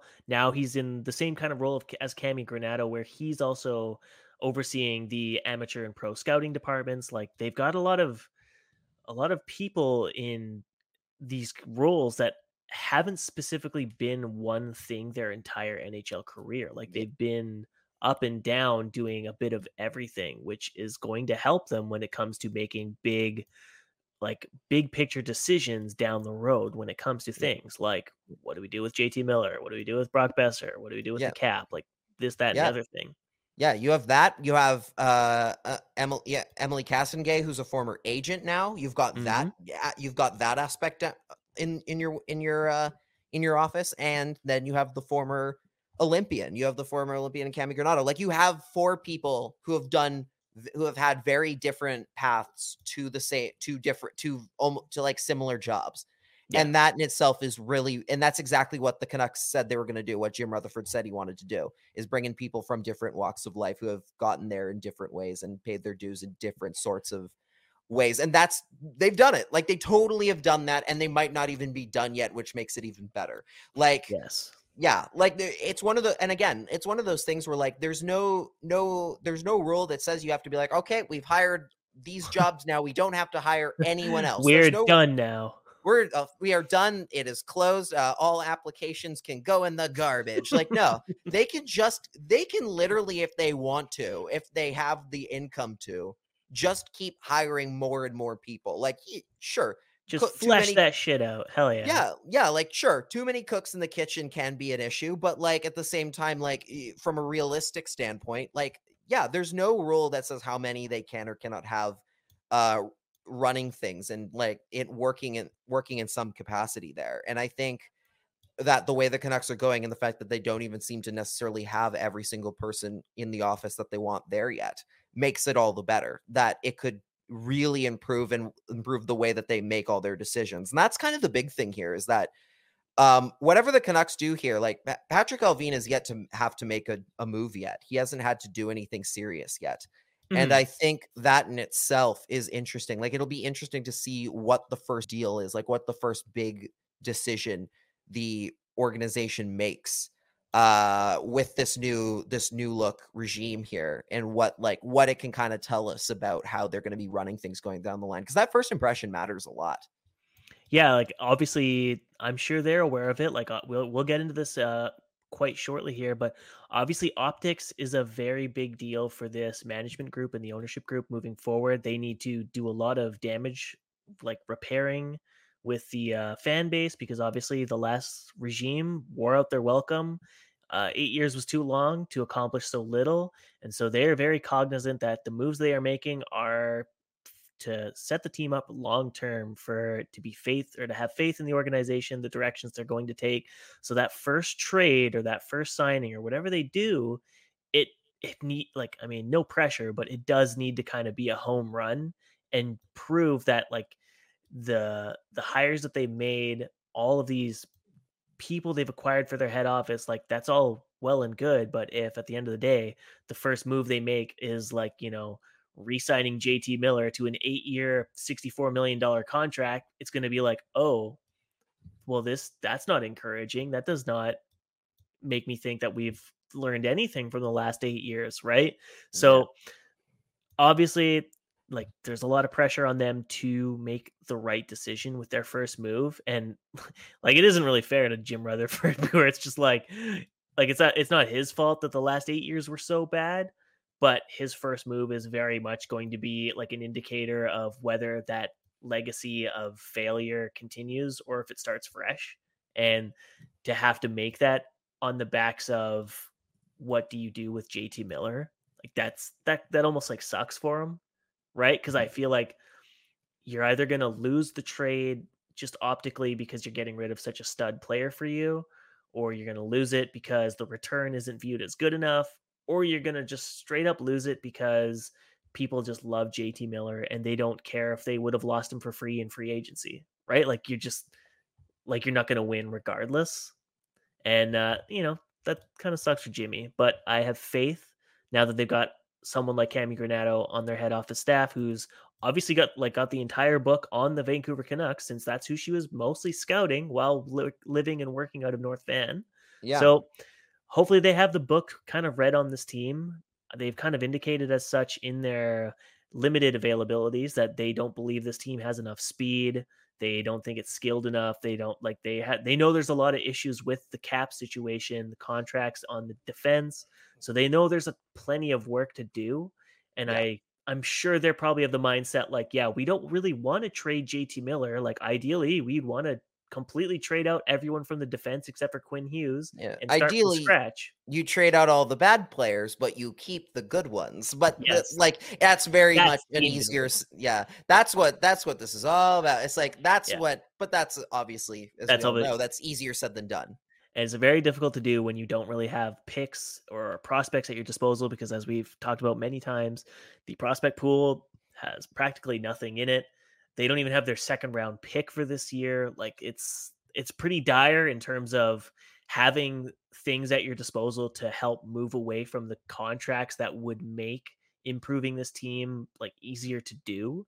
Like Yeah. they're kind of looking at like basically like how do we get out of OEL? How do we get out of Hamonic? How do Yeah. we get out of Poolman? Like there's it's a incredible. laundry list of fixes they got to make Yeah. that will sh- shape how the fan base is receptive to all of these head office moves and uh, that's a lot of pressure under them because i mean a ninth or a ninth year where they are not making playoffs is rough Yeah, but at least if because it's a brand new managerial staff they kind of got like some wiggle room here and next year to to make the moves to try and improve the team for the long term yeah, they get plenty of runway to make a to make good to make good decisions and to fix things. Like it's maybe not eight years Yeah, not eight years. No, hopefully not. Hopefully not. Like, hopefully, if they're eh, like, as I hope with any organization management decision going forward, if it's been eight years, it's been too long, and they still are as bad as they are. It's been too long. Mhm. Um, but like, they'll be given plenty of runway by everybody to be like, well, like even into next year, where it's like, oh god, like the players might not, which is key. But like everyone else outside will be like, "W- w- well, you know, give them time because man, they can they came into a mangled mess. I mean, you already have Jim Rutherford out here making a very key, making very key changes, like uh, uh, obviously very clearly hands on, deciding it's time for a team dog. That's very important. That that is so awesome. I I think I tweeted Finally. you like it is so great that like one of the first team decisions or like non like roster based decisions he had was we need a team puppy. Like, Yeah, That is he might so have had funny. zero to do with it, but like we're Yeah. gonna retribute it. We're to gonna him assume anyway. we're gonna definitely assume that because it seems like I mean the, an executive would have to sign off Mhm. on the team getting a team puppy. And since he's the new executive, it's fair to assume that Jim Rutherford was like, you know what helps with morale? Puppies. So we're gonna get the team a dog. Uh, I love that. That's so great. Uh, I'm a big fan. If Yeah, I hope he just comes out and says, "Yeah, this is my idea. I love dogs." I mean, yeah. For all, I think Jim Rutherford's a dog guy. I think he, I think he has he not said before that he has dogs. Uh, I feel like that's, I feel like that's. Maybe I You could hear see him. You hear a name like Rutherford, and you're like, "Yeah, that guy's got That dogs." does he does strike me as a dog person. Like I don't look for at Jim. Rutherford and be like, oh, this guy likes cats. Like no, there's there's not a he's not a cat person from my from what I can tell about Jim Rutherford. Like you can tell, you can tell which people are more about the cats than they are about dogs. Like there's a there's a sure. clear difference there. Uh, you or I mean, in your case, you have both. You're getting both. I will be getting both, which is going to be very stressful and exhausting and tiring. But Yeah, you-. You have uh, little little Murphy. Is that his name? his full name is Murph Mellow, like adorable. like marshmallow, but with Murphy at the front of it. And That's uh, That's but- adorable. but Murphy Murph Mellow didn't fit on the tag, so his name is just gonna have to be Murphy when I introduce him to people. yeah, but he- his his his, his uh, now. How does his godfather Dan Murphy feel about uh feel? About I don't know. I'm just gonna like I'm gonna message him one day and just be like, "You're the Godfather, by the way." I mean, we know he's a golden he's a golden retriever uh Yes. fan. He's got He- Peach. he's got Peaches He's got and Peaches. uh, I always forget the other dog's name, which is pretty. They funny, but they have two. They have two pu- lovely puppies. Uh, we, the Mur- we just know that Murphy we just know the name of Peaches because Peaches is the one that like eats everything or Yeah. something. That, that's, he always that's takes all I great. remember. I love how many pictures of peaches he sends. It's uh, he puts on Twitter. It's wonderful. Yeah. Um, now it, it could also be a cat. Now for the Canucks standpoint, it could always be a, a what is it? A cat or a snake? Is that Team what the- Snake would be Oh, pretty God. funny. All It'd be I gross, but It would be weird. Like all I can think of is like Quinn as like uh the the oh god the team snake ate Quinn Hughes. Hey, there's a rabbit in here. Why here comes Lumpy, the team snake. All the players are just Yeah. the Ah, big is it- is it- comical outlines of the, on the body. is it just slithers by all oh god it's like oh god it ate all the players again like we lost our our seventh D man again. No. on uh, yeah like which which canuck which canuck goes on ir for a snake bite first like that's uh that's that's exactly how that's gonna go uh don't get a snake Don't, uh, yeah, don't do snakes. Snakes are creepy. i'm Get- yeah i'm not a fan of snakes Yeah, I liked uh, Clarissa's idea of the team goldfish. Me too i was laughing like- about that earlier I was just like thinking of like all the dumb animals that you could get, you know, that Yeah, are just like like, super they- weird.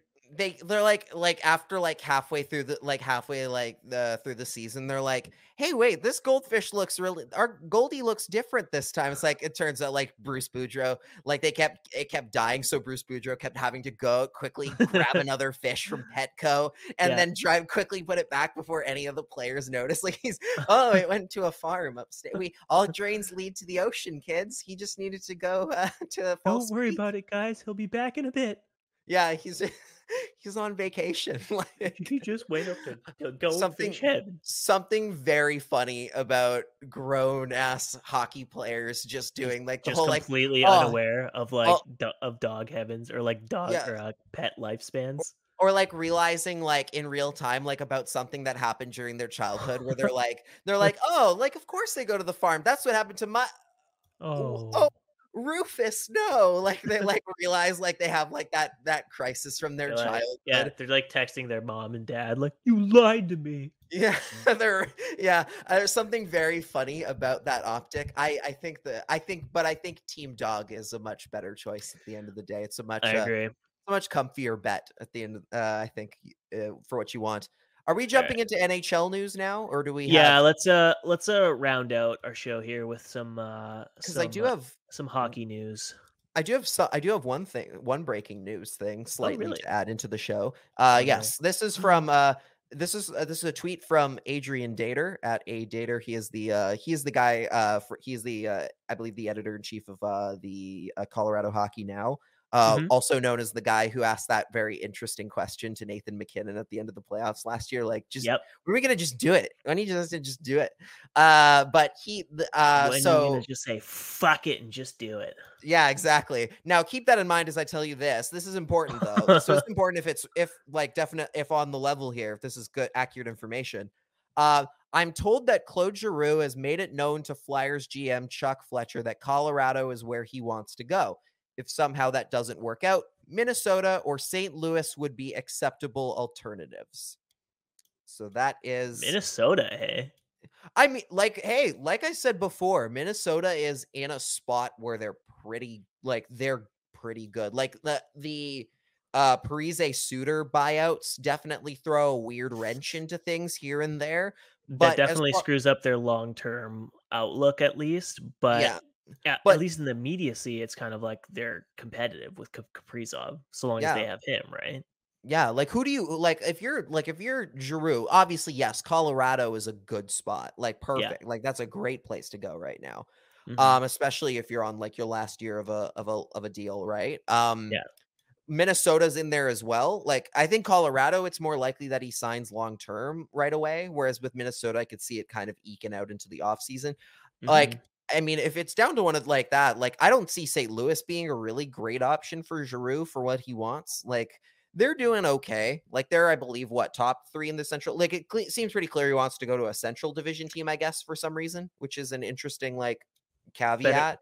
better time to watch TV, I guess. I guess. I I guess. But um like yeah, like the and like you look at the Blues, right? Like they're still kind of on excuse me, the outside looking in a little bit cuz they're they're in a wild card spot right now. Um um and I would say that like if you're Giroux, I think your best bet is yeah, it's probably like I honestly think like Minnesota might be the most interesting option there for you if you're Claude Giroux. I think so too, especially but unless he's Like it depends if he's looking for like a short term like I just want to finish the year somewhere and have a chance at a cup and then I'll re-sign elsewhere. Because I don't think I don't think Minnesota, St. Louis. I don't think either of Call, those. I don't. or- I don't think any of those teams could really facilitate, could guaranteeably facilitate your long term deal. Now, yeah. I wonder in Minnesota's case in particular if that might be the most interesting option worth exploring. Is like, is giving him the big re up contract and then figuring out later what you do about the rest of the lineup because I feel like there's enough there that you could still kind of be competitive. Whereas, like, I think the biggest reason why Colorado is the one that I'd be worried about if I'm Giroux is that the goaltending situation is still a little bit wonky there. Mhm. Like, I see Minnesota as a team that can, in a way, almost I feel they're more built for a play a long playoff run at the current moment, just based on the fact that they have guaranteeably strong goaltending in Cam Talbot and Kaapo Kahkonen than the other two options there. Like, I mean, Ville Husso has been incredible for the Blues. Yeah, he's been. uh I mean, he's been saving them from from Jordan Binnington just being, Yeah. you know, from Jordan, Binnington, being nervous. Yes. Um, and Colorado, and then yeah, like Colorado, I think is a team that can go like they can clearly play, um, and win a lot of games in spite of their goaltending being as Mhm. strong as it could be. Um, but that's not to say like Darcy Kuemper is good when he's healthy. Like they've won nine of their last ten. They're doing pretty. They haven't. wa- They haven't lost a game in regulation in their last ten, which is wild. Um, they uh they might be like either of those teams. I think Minnesota, Colorado being a good spot for Giroux. Like that would Yeah. imagine that though. Like watch out for whichever team picks him up. Then it's right? like, oh fuck, that team is a juggernaut. If they, Yeah. if they weren't already, right? yeah, Like, if like Colorado somehow made it work, like made the cash work, like it's just like Jeez, if Joe, like God, if Joe, like give Joe Sakic exec- executive of the year if he somehow manages to get Claude Giroux and not give up like even like a, a really premier asset Like- on your blue. What does that like if- start with? I guess. I mean, it would probably have to be Kerfoot, maybe, right? And then, No, he's a Leaf. You can't give him Kerfoot. or sorry, not Kerfoot. What am I? The fuck All I think you're thinking Um, of Sam Girard. I think that's no, your foot. no, That- it's it's the uh it's not Cale Makar. New Hook. Newhook. Yeah, Okay, Newhook. now.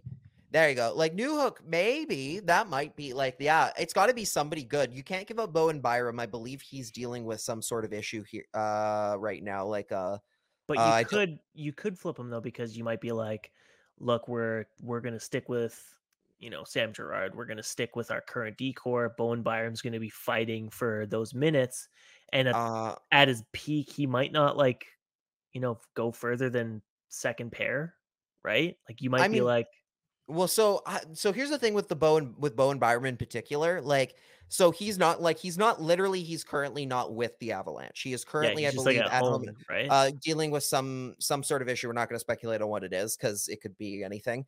Well, Um, they, they said it's his it's a concussion issue, is it not? oh, He they like- did. oh, they he's did like had like migraine issues or whatever ever Oh, since like a hit or something awful. like that. Yeah. Like, he has had an injury, like a concussion history, not just like even going back to his time uh, with the Vancouver Mm-hmm. Giants, um, as well. I would be, I'll say this, like from a just uh knowing like kind of how those trades turn out, I would be very concerned about sending Bowen Byram to the Flyers in particular. Like, I think the pressure on him to be amazing would be, especially going for Claude. Like, I, I think it'd be not like It'd be unfair to him because it would be Yeah. like everyone would be expecting him to to be some elite talent that justifies a Claude Giroux trade when it's like you're, you're not really when you're trading Claude Giroux as a like as an expiring UFA, you're basically doing it to recoup anything before you lose them for nothing. So it's like that's not on the players getting you're getting in return to Yeah. to meet expectations. Like it kind of Yeah. is, but it's like it's really not on them to replace a franchise star.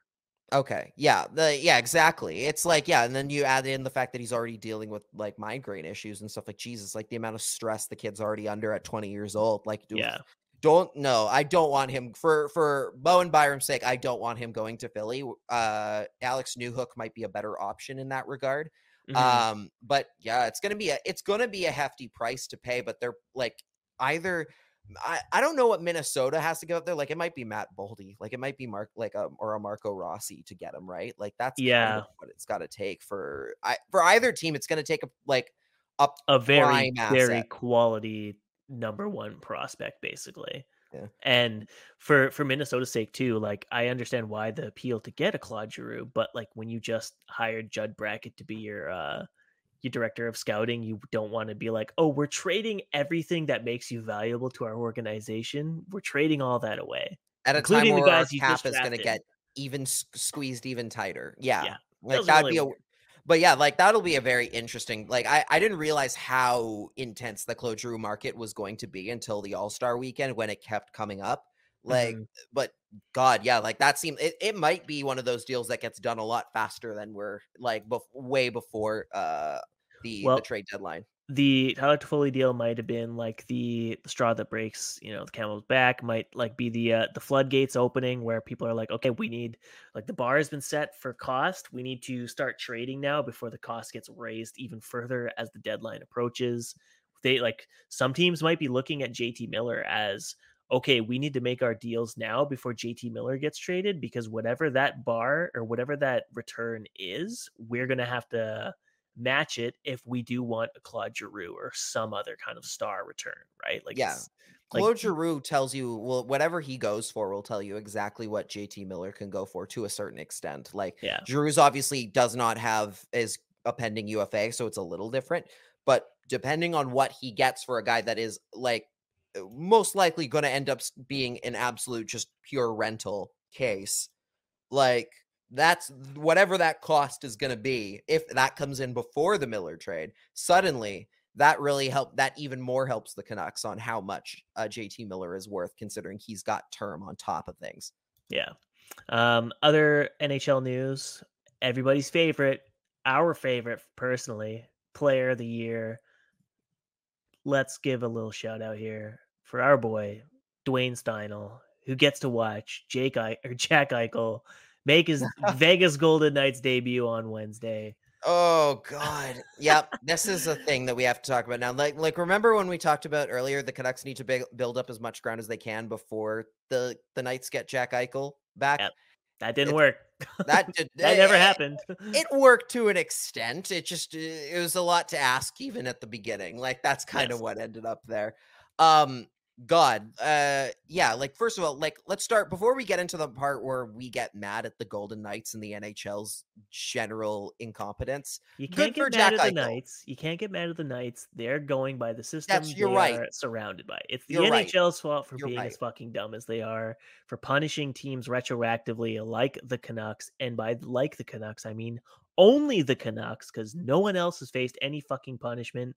Shea Weber retired, literally retired because of injuries, but because no, they keep testing him with doctors, he's on LTIR and not a retiree, even though every single person on the planet, including Patrick Johnson, has record- reported that all of his Yeah, friends and done. family are just calling him retired. It's just purely out of like the system at hand where he flies to Montreal to do a checkup to see if he's eligible to play, even though he's never going to suit up again.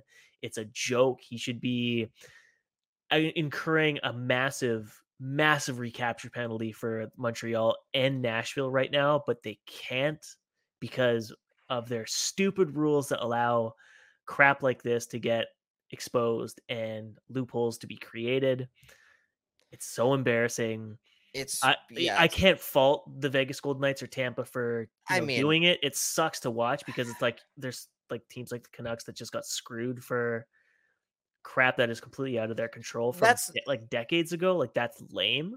ridiculous and it wasn't even a, like god it's so frustrating because it's like like again it's a case of the nhl literally went out of their way to punish the canucks over a contract that again was perfectly fucking legal when they signed it there was nothing wrong with that contract when they signed it and the nhl was like because you found a loophole in our stupid cba we're gonna punish you it later on for it because we know about it like that's yeah, you like, made us look stupid, so we are going to eh punish you for it. yeah, like high, like at the end of the day, like even with Shea Weber, it's like they shouldn't have to even do any of this. He should be able to just say, "I'm retired," I'm and done. that should be it.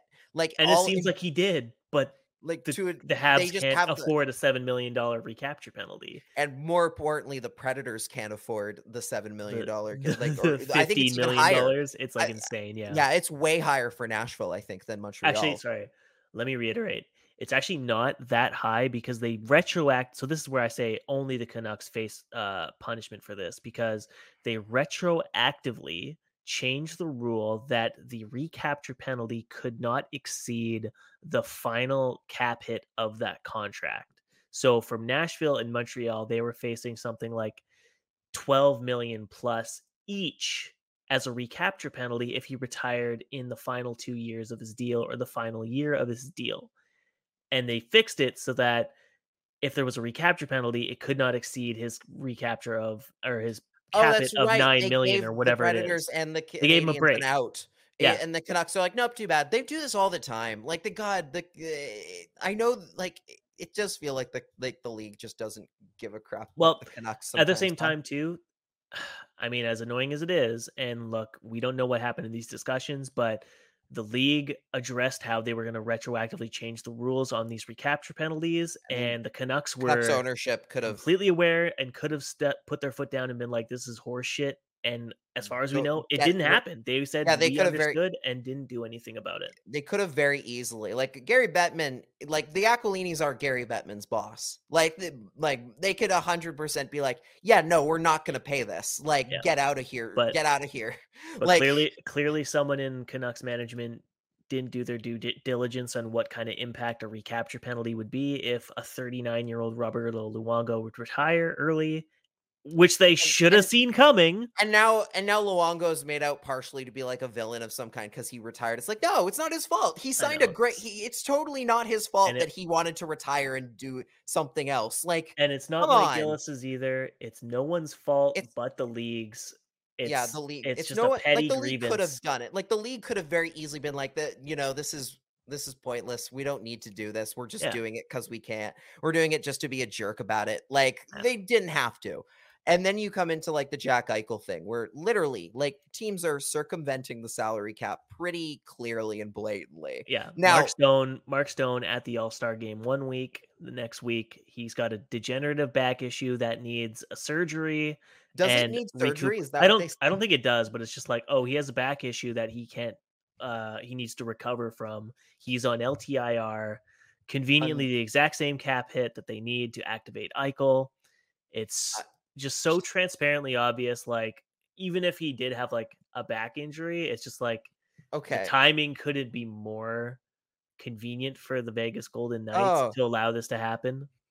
like it's just beyond like okay so here's like yeah the uh, here's the thing right like i think with with um mark stone in particular like the i think the reason this one gets me a little bit more upset even than like the lightning one where like with kucherov and everything is kucherov did have surgery like he clearly And he- was injured at He like clearly was injured in the playoffs. I think we talked about this a bunch of times too. Like his knee was not healthy in any way, No. shape, or form. There was that one slash he took where it, he got grazed and he went down like he was shot. It happened it again fake. in the It regular fake- season. fake- yeah yeah, it was so clearly like he rushed himself back to be there for playoffs, was probably injecting God knows what to like neutralize the pain. Still wasn't enough because he was barely touched and he would go down on that knee. Happened again in the regular season. So, like, as much as we like gripe about Tampa Bay circumventing the cap, like that one seemed pretty fucking legit because he looked Yeah. seriously injured with that Yeah. knee. you The Mark Stone thing- surgery. yeah Yeah, the Mark Stone thing, like to me, that's just like this like, one my back hurts, so I'm gonna go on LTI. Like yeah this seems a like hundred bullshit. this a hundred percent smells to me of like a thing of like if there's a rule if there's a way in the nhl rule book for another team to be like hi i call bs on this and i want to i i'm gonna I, I i immediately am demanding a physical to see if he's game ready like uh, if there's a way to do that a team should hundred percent call the knights bluff on it Oh, yeah. because like again here's the thing like if he had been playing and there was some clear like signs of oh he's injured he's he's definitely not playing at 100% they put him on ltir i'd still be like this is kind of this is kind of frustrating but i not enough for me to like but i it's a there's a clear loophole and they're it's not their uh, job to ignore it right if they Yeah. want to exploit it go ahead um but the fact that he literally played in the damn all-star game last week yeah, like, like, yeah, come on. players will take we have seen multiple players take willingly take a one game suspension from Yeah. the league just to not To play in the All Star game. And you're telling me that Mark Stone, guy who literally just ha- played in an All Star game, is somehow magically too injured to play for the rest of the year? Get the hell out of here. He's not injured. Like there's no or if and if he is, what a convenient like what a conveniently time. I can't. Yeah, I thing. can't believe it happened just as Eichel was ready to come back. What Yeah. are the odds? what are the odds? They didn't have to trade anybody after like probably having to trade half the team to probably keep him. Now they face a situation where as it in the long as as long as they make the playoffs, suddenly Mark Stone is magically going to be healthy for game 1 of the first round and they're going to get to use all of them, which is beyond stupid. Like it's so ridiculous that that's like a a fa- like a system that the NHL has said, "Yeah, we see no problem with this whatsoever." Like well, come on. They don't really give a shit that one of their franchises is going to be playing in front of 3,000 fans in Arizona State University. So, like, they clearly don't give a fuck. God, like they they're checked out on the most random things. Like they're just like they they they pay like the most minor attention to like some random things. But then as soon as like oh god, as soon as somebody uh suggests, hey, the NHL might have a problem with its culture and racism, suddenly they're like, hey now, you stop this right now and stop accusing like it's, they do this like god, it is ridiculous what this league goes through. I did want to uh quickly uh shout out a great article by uh former uh, Canucks executive himself, uh, Chris Gear, who wrote an article talking about the issues with this system and like why it's like it's time for the NHL to reconsider the way the exception on LTIR of salary cap works because of the way teams are doing this. Because again, like there is no, as far as I know, the NHL does not run like a okay, you have to pass this very strict, this very like strict physical and if you pass it if you pass it and are cleared good enough to play you don't get that you don't get uh, put on ltir right like you cannot be put on ltir it doesn't seem like there's it seems like a team can just say a guy's on ltir and that's kind of it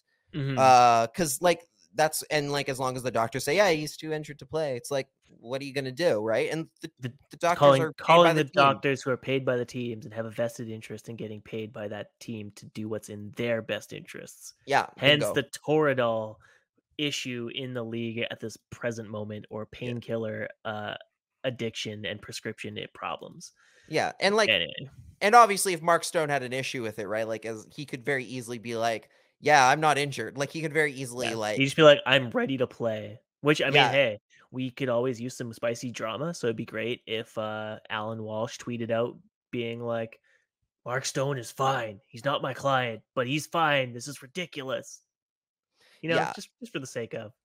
yeah it is it is um it's it's really it's it's such a it's such a flawed system that this is built in here like he uh and he's talking about how it's like you know the issues with why this needs to be a problem and it's not a coincidence that this is happening like after year after year now suddenly where it went from this never happened before to teams regularly exploiting it, for their own to it's to obviously it's also obviously come up because of the covid pandemic the flat cap it left a lot of teams with not the flexibility they were hoping they would have with a steadily increasing salary cap right it's just kind of the way it's going to be but it obviously looks worse year after year when it's these mega deals where it's everyone getting play, paid 10 million dollars is conveniently the guy that goes on LTI at the perfect opportune moment when a Yeah. team needs it so yeah a little and it- shady but it's whatever. very it's very shady the one thing that i did also see brought up that could easily fix this or like fix part of it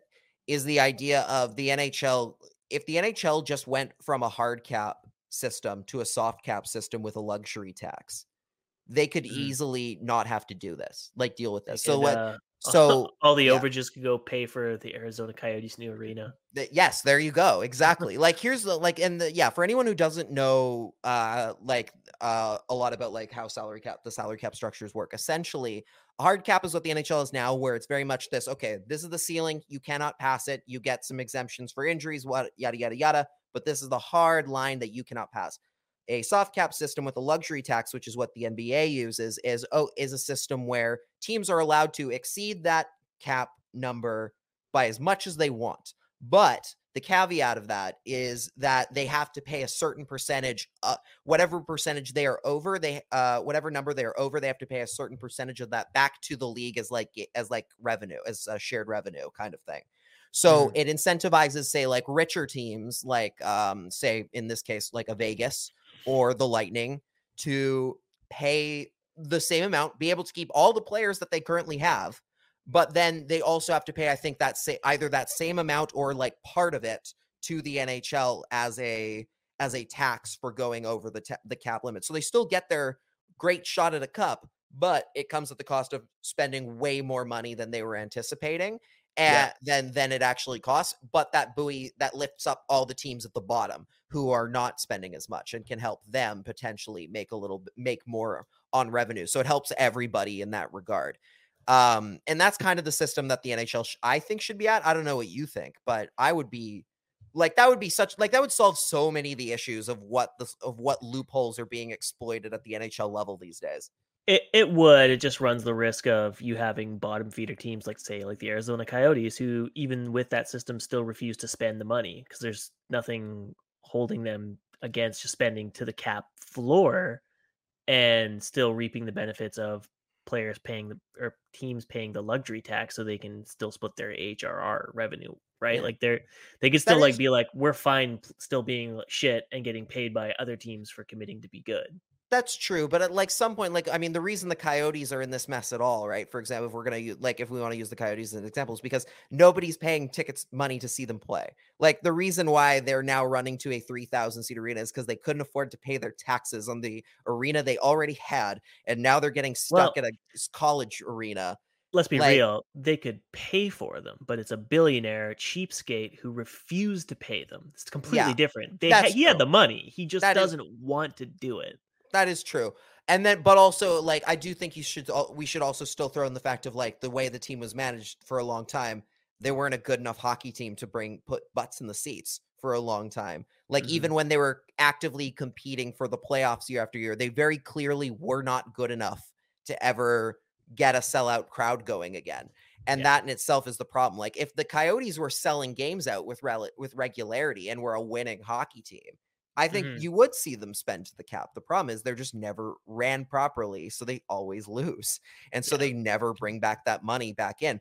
I think if at the end of the day, I think I think having this the luxury tax in there would incentivize teams to play to play to spend more because of the idea of like, oh, if we do want to win, if we want to win a Stanley Cup, which at some point has to be kind of your at least somewhat your MO, or to at least turn a profit has to be your MO so like you were like, well, we better actually try and put a winning like a winning uh, a winning team on the ice and spend as close as we can to the big boys. Yeah, in theory, but again, some owners just do not give a fuck. They just want to spend and or not spend, they want to sell off everything they've got, mooch and leech off of whatever asset they own until it's completely valueless and then sell it off to some idiot willing to buy it from them. That's That- just like the way things go. Speaking The Coyotes, like Okay. God, that is where they're at now. yeah just a bit um all right let's uh quickly wrap up here because there's some other stuff that we want to quickly get into but it is valentine's day and i can't be uh neglecting my wife for this long so That's true. last thing here dave tippett fired finally well i mean okay i shouldn't say finally because i don't think it's his Yeah. fault that what's his yeah. uh uh whatever the fuck his name is uh Uh, Whatever the Vander GM. King. Oh No, uh, the Ken GM. Holland. Ken Holland, whatever Ken Holland never getting a uh, goalie, uh, taking $25 million in cap space last summer, not upgrading the goaltender, but instead spending it on fucking Duncan Keith, uh, an extension for Ryan Nugent Hopkins.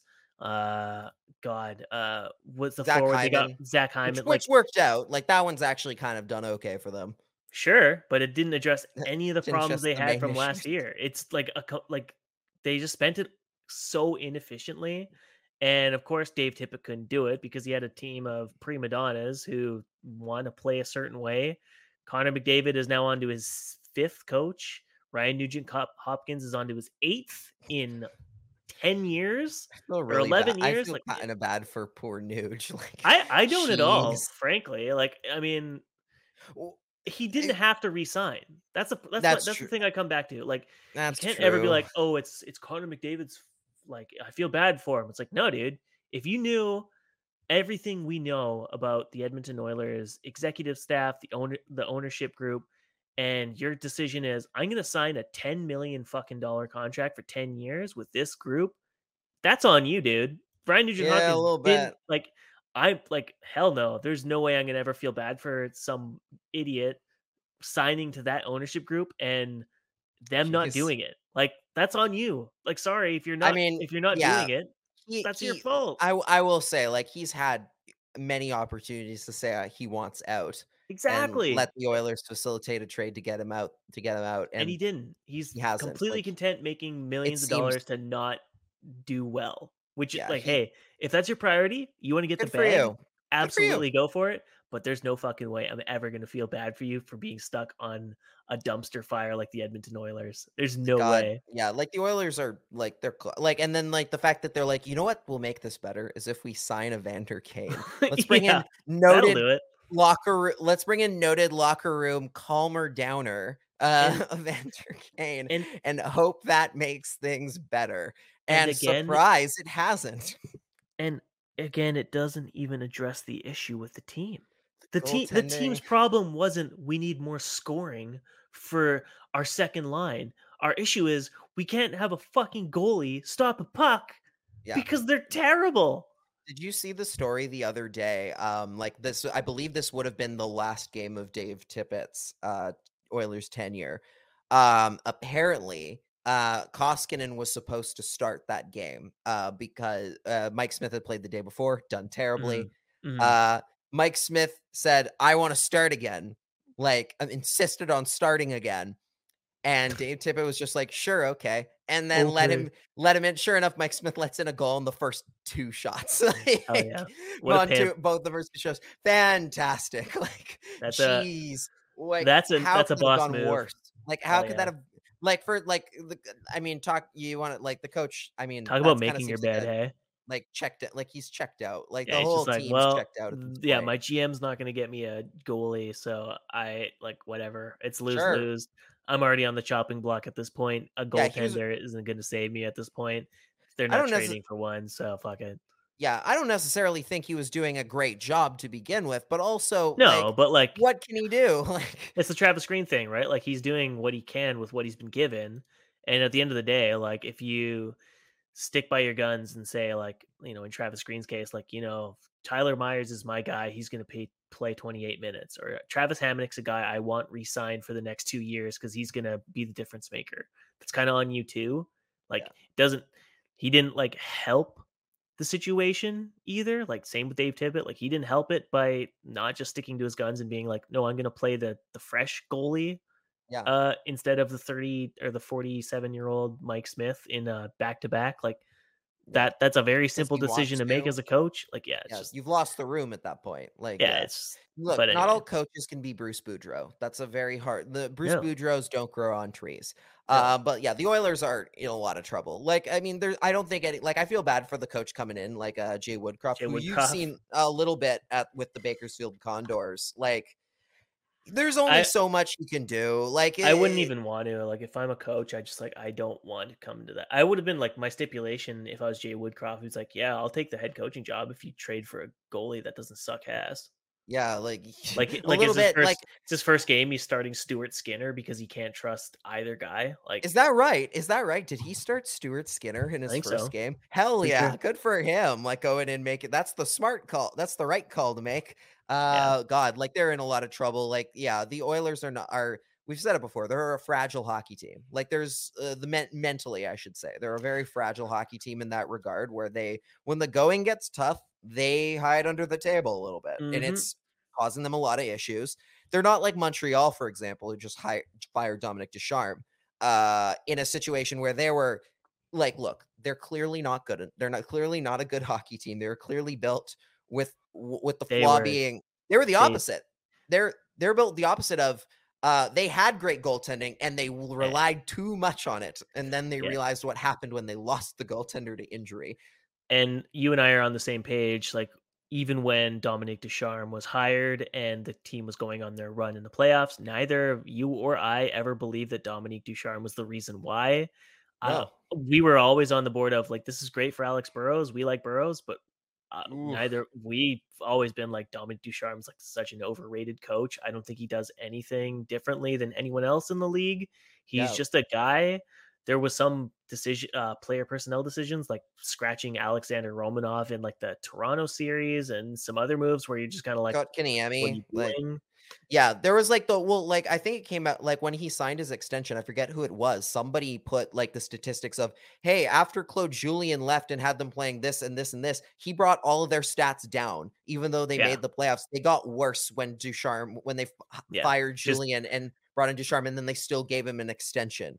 just like- completely buoyed by elite goaltending, basically. Com- Yeah, just and then- completely benefit benefiting off of Carey Price finally being Carey Price at 37 years old or whatever, Yeah. however old he is. I think he's only like I think that's. I think he's like thing, only- 33 or 34 He's or relatively young. Like he's still got a lot of. If he's and he's got a lot on his contract still. too. Yeah, yeah, and, and like what was also a really telling, and I remember we talked about this on the show at the time, is so if for anyone who doesn't remember, um, uh, Dominique Ducharme tested positive for COVID during the Western Conference Finals or the conference finals against the Knights, and Mhm. missed, I believe, uh, the last. I think missed the last three or three or four games. He might have even missed the whole series except for game one. I feel like he did. think it was Yeah. something like that. He missed the entire series except for game one and maybe the first game against Tampa, something Yeah. like that. And I will never forget watching the Canadiens play and being like, oh my God, they are so much better with Luke Richardson behind the bench. Like they were clearly playing way better. It was, Mm. I've never seen a more obvious, like night and day difference between a co- between two coaches in Yeah. my life before where it was so blatantly obvious that oh the guy who is currently not here right now is holding the team he- the group he has back if Yeah. anything and sure enough this year like it got like yeah look there wasn't a lot they could do to save the sinking ship that they're on it's been a disastrous year but i cannot imagine that dominique ducharme was helping in any way shape or form with that Yeah. And now they bring in Marty St. Louis, who has never coached at a professional level, but is obviously highly regarded by all of his peers, all of his former coaches as well, hold uh, his hockey mind in high regard. Hasn't really worked out so far. He is 0 2 as a coach of the of the Montreal Canadiens. So not a great look, but I mean, Yeah, it's one of those things. So, like you and I talked about it. I was like, uh, you know, it is real, really, really weird that they're bringing in a guy like as Marty St. Louis. Like, no knocks against how great a hockey player he was. He was fantastic, and he was always one of the hardest working players in the NHL. Calves for days, as people remember as well. Like that guy, like the guy worked, and is a very well liked uh, player in the locker room and in all the locker rooms he played in. Um, and and but like there's always the part of like it's really weird that he has literally no coaching experience and they're bringing him in but at the same time you look at what the canadiens are right now and you're like i don't see how he could do much worse like i don't see how like honestly this yeah you might as well just go for a guy with no experience and let him go for it at the nhl level because like clearly the team's not winning games anyway like Mhm. there's no rush for you to be suddenly amazing down the stretch here. You might as well just ah, give him a shot. Let's see how it goes. Like there's really no there's no reason to like be like worry like to like uh to worry about oh god our coach needs to be the best coach ever to get the most out of slam. It's like we're going nowhere fast. We might as well just throw throw it at throw some crap at the wall and see if it sticks, right? Oh, for sure. This is clearly just a well, we've got nothing else. So we might as well just try whatever. Trying whatever hasn't really worked so far for Marty St. Louis, but he's got What else was going to? the rest of the season. It doesn't matter. They don't have a goalie. They need to blow up their team basically. And it started with Tyler Toffoli, and it will go on from there. Otherwise, I have been Cody Sievertson. You can follow me on Twitter at Cody Sievertson and my website, ahlnucksharvest.com. Uh, Abbotsford plays this Wednesday, and then that'll probably be my last recap for maybe a week and a half, maybe two, depending on how training a new dog goes. Uh, but I will have stats updates hopefully tomorrow night, and then again sometime down the road. Lachlan, where can you where can the fine folks find your work, sir? You can find me on Twitter, Instagram, and Facebook at Lach in the Crease. You can also find my writing work at CanucksArmy.com. I write there pretty frequently. I wrote the uh, game day recap for the uh, or the game day uh, preview for the before the Leafs game as well. Uh, and uh, yeah, I write there pretty often. Uh, make sure to go check out our uh, our our Creasecast Patreon for one dollar five dollar tiers. Uh, we do uh, we uh, post some bonus content, including the Pacific the uh, Pacific Division Power Rankings, which I will say I'm late on right now because I totally spaced on it, but I'm going to Hell do yeah. those today because I forgot. I'm gonna get those done, and we'll have another week of those. So you'll have another week of those. We do those every every Sunday. They're supposed to go up. Uh, but yeah, we're gonna I'm gonna keep doing those. And um, uh, what else is there? Go check out our uh, uh all our socials uh on, at the Creasecast on Twitter and Instagram. Uh, make sure you subscribe to our uh, YouTube channel and uh, as well as our uh, um, what else am I missing here? R- write a review on Apple Podcasts and Spotify. Oh yeah, give leave us a review. We only got one from Chris Faber, and it's it's looking a little lonely on there on this on the uh, Absolutely. on the Apple chart. So we need a bit more. Yeah. Until next time, folks. Though, thank you for listening, and we'll catch you on the next one. Bye, guys. Bye.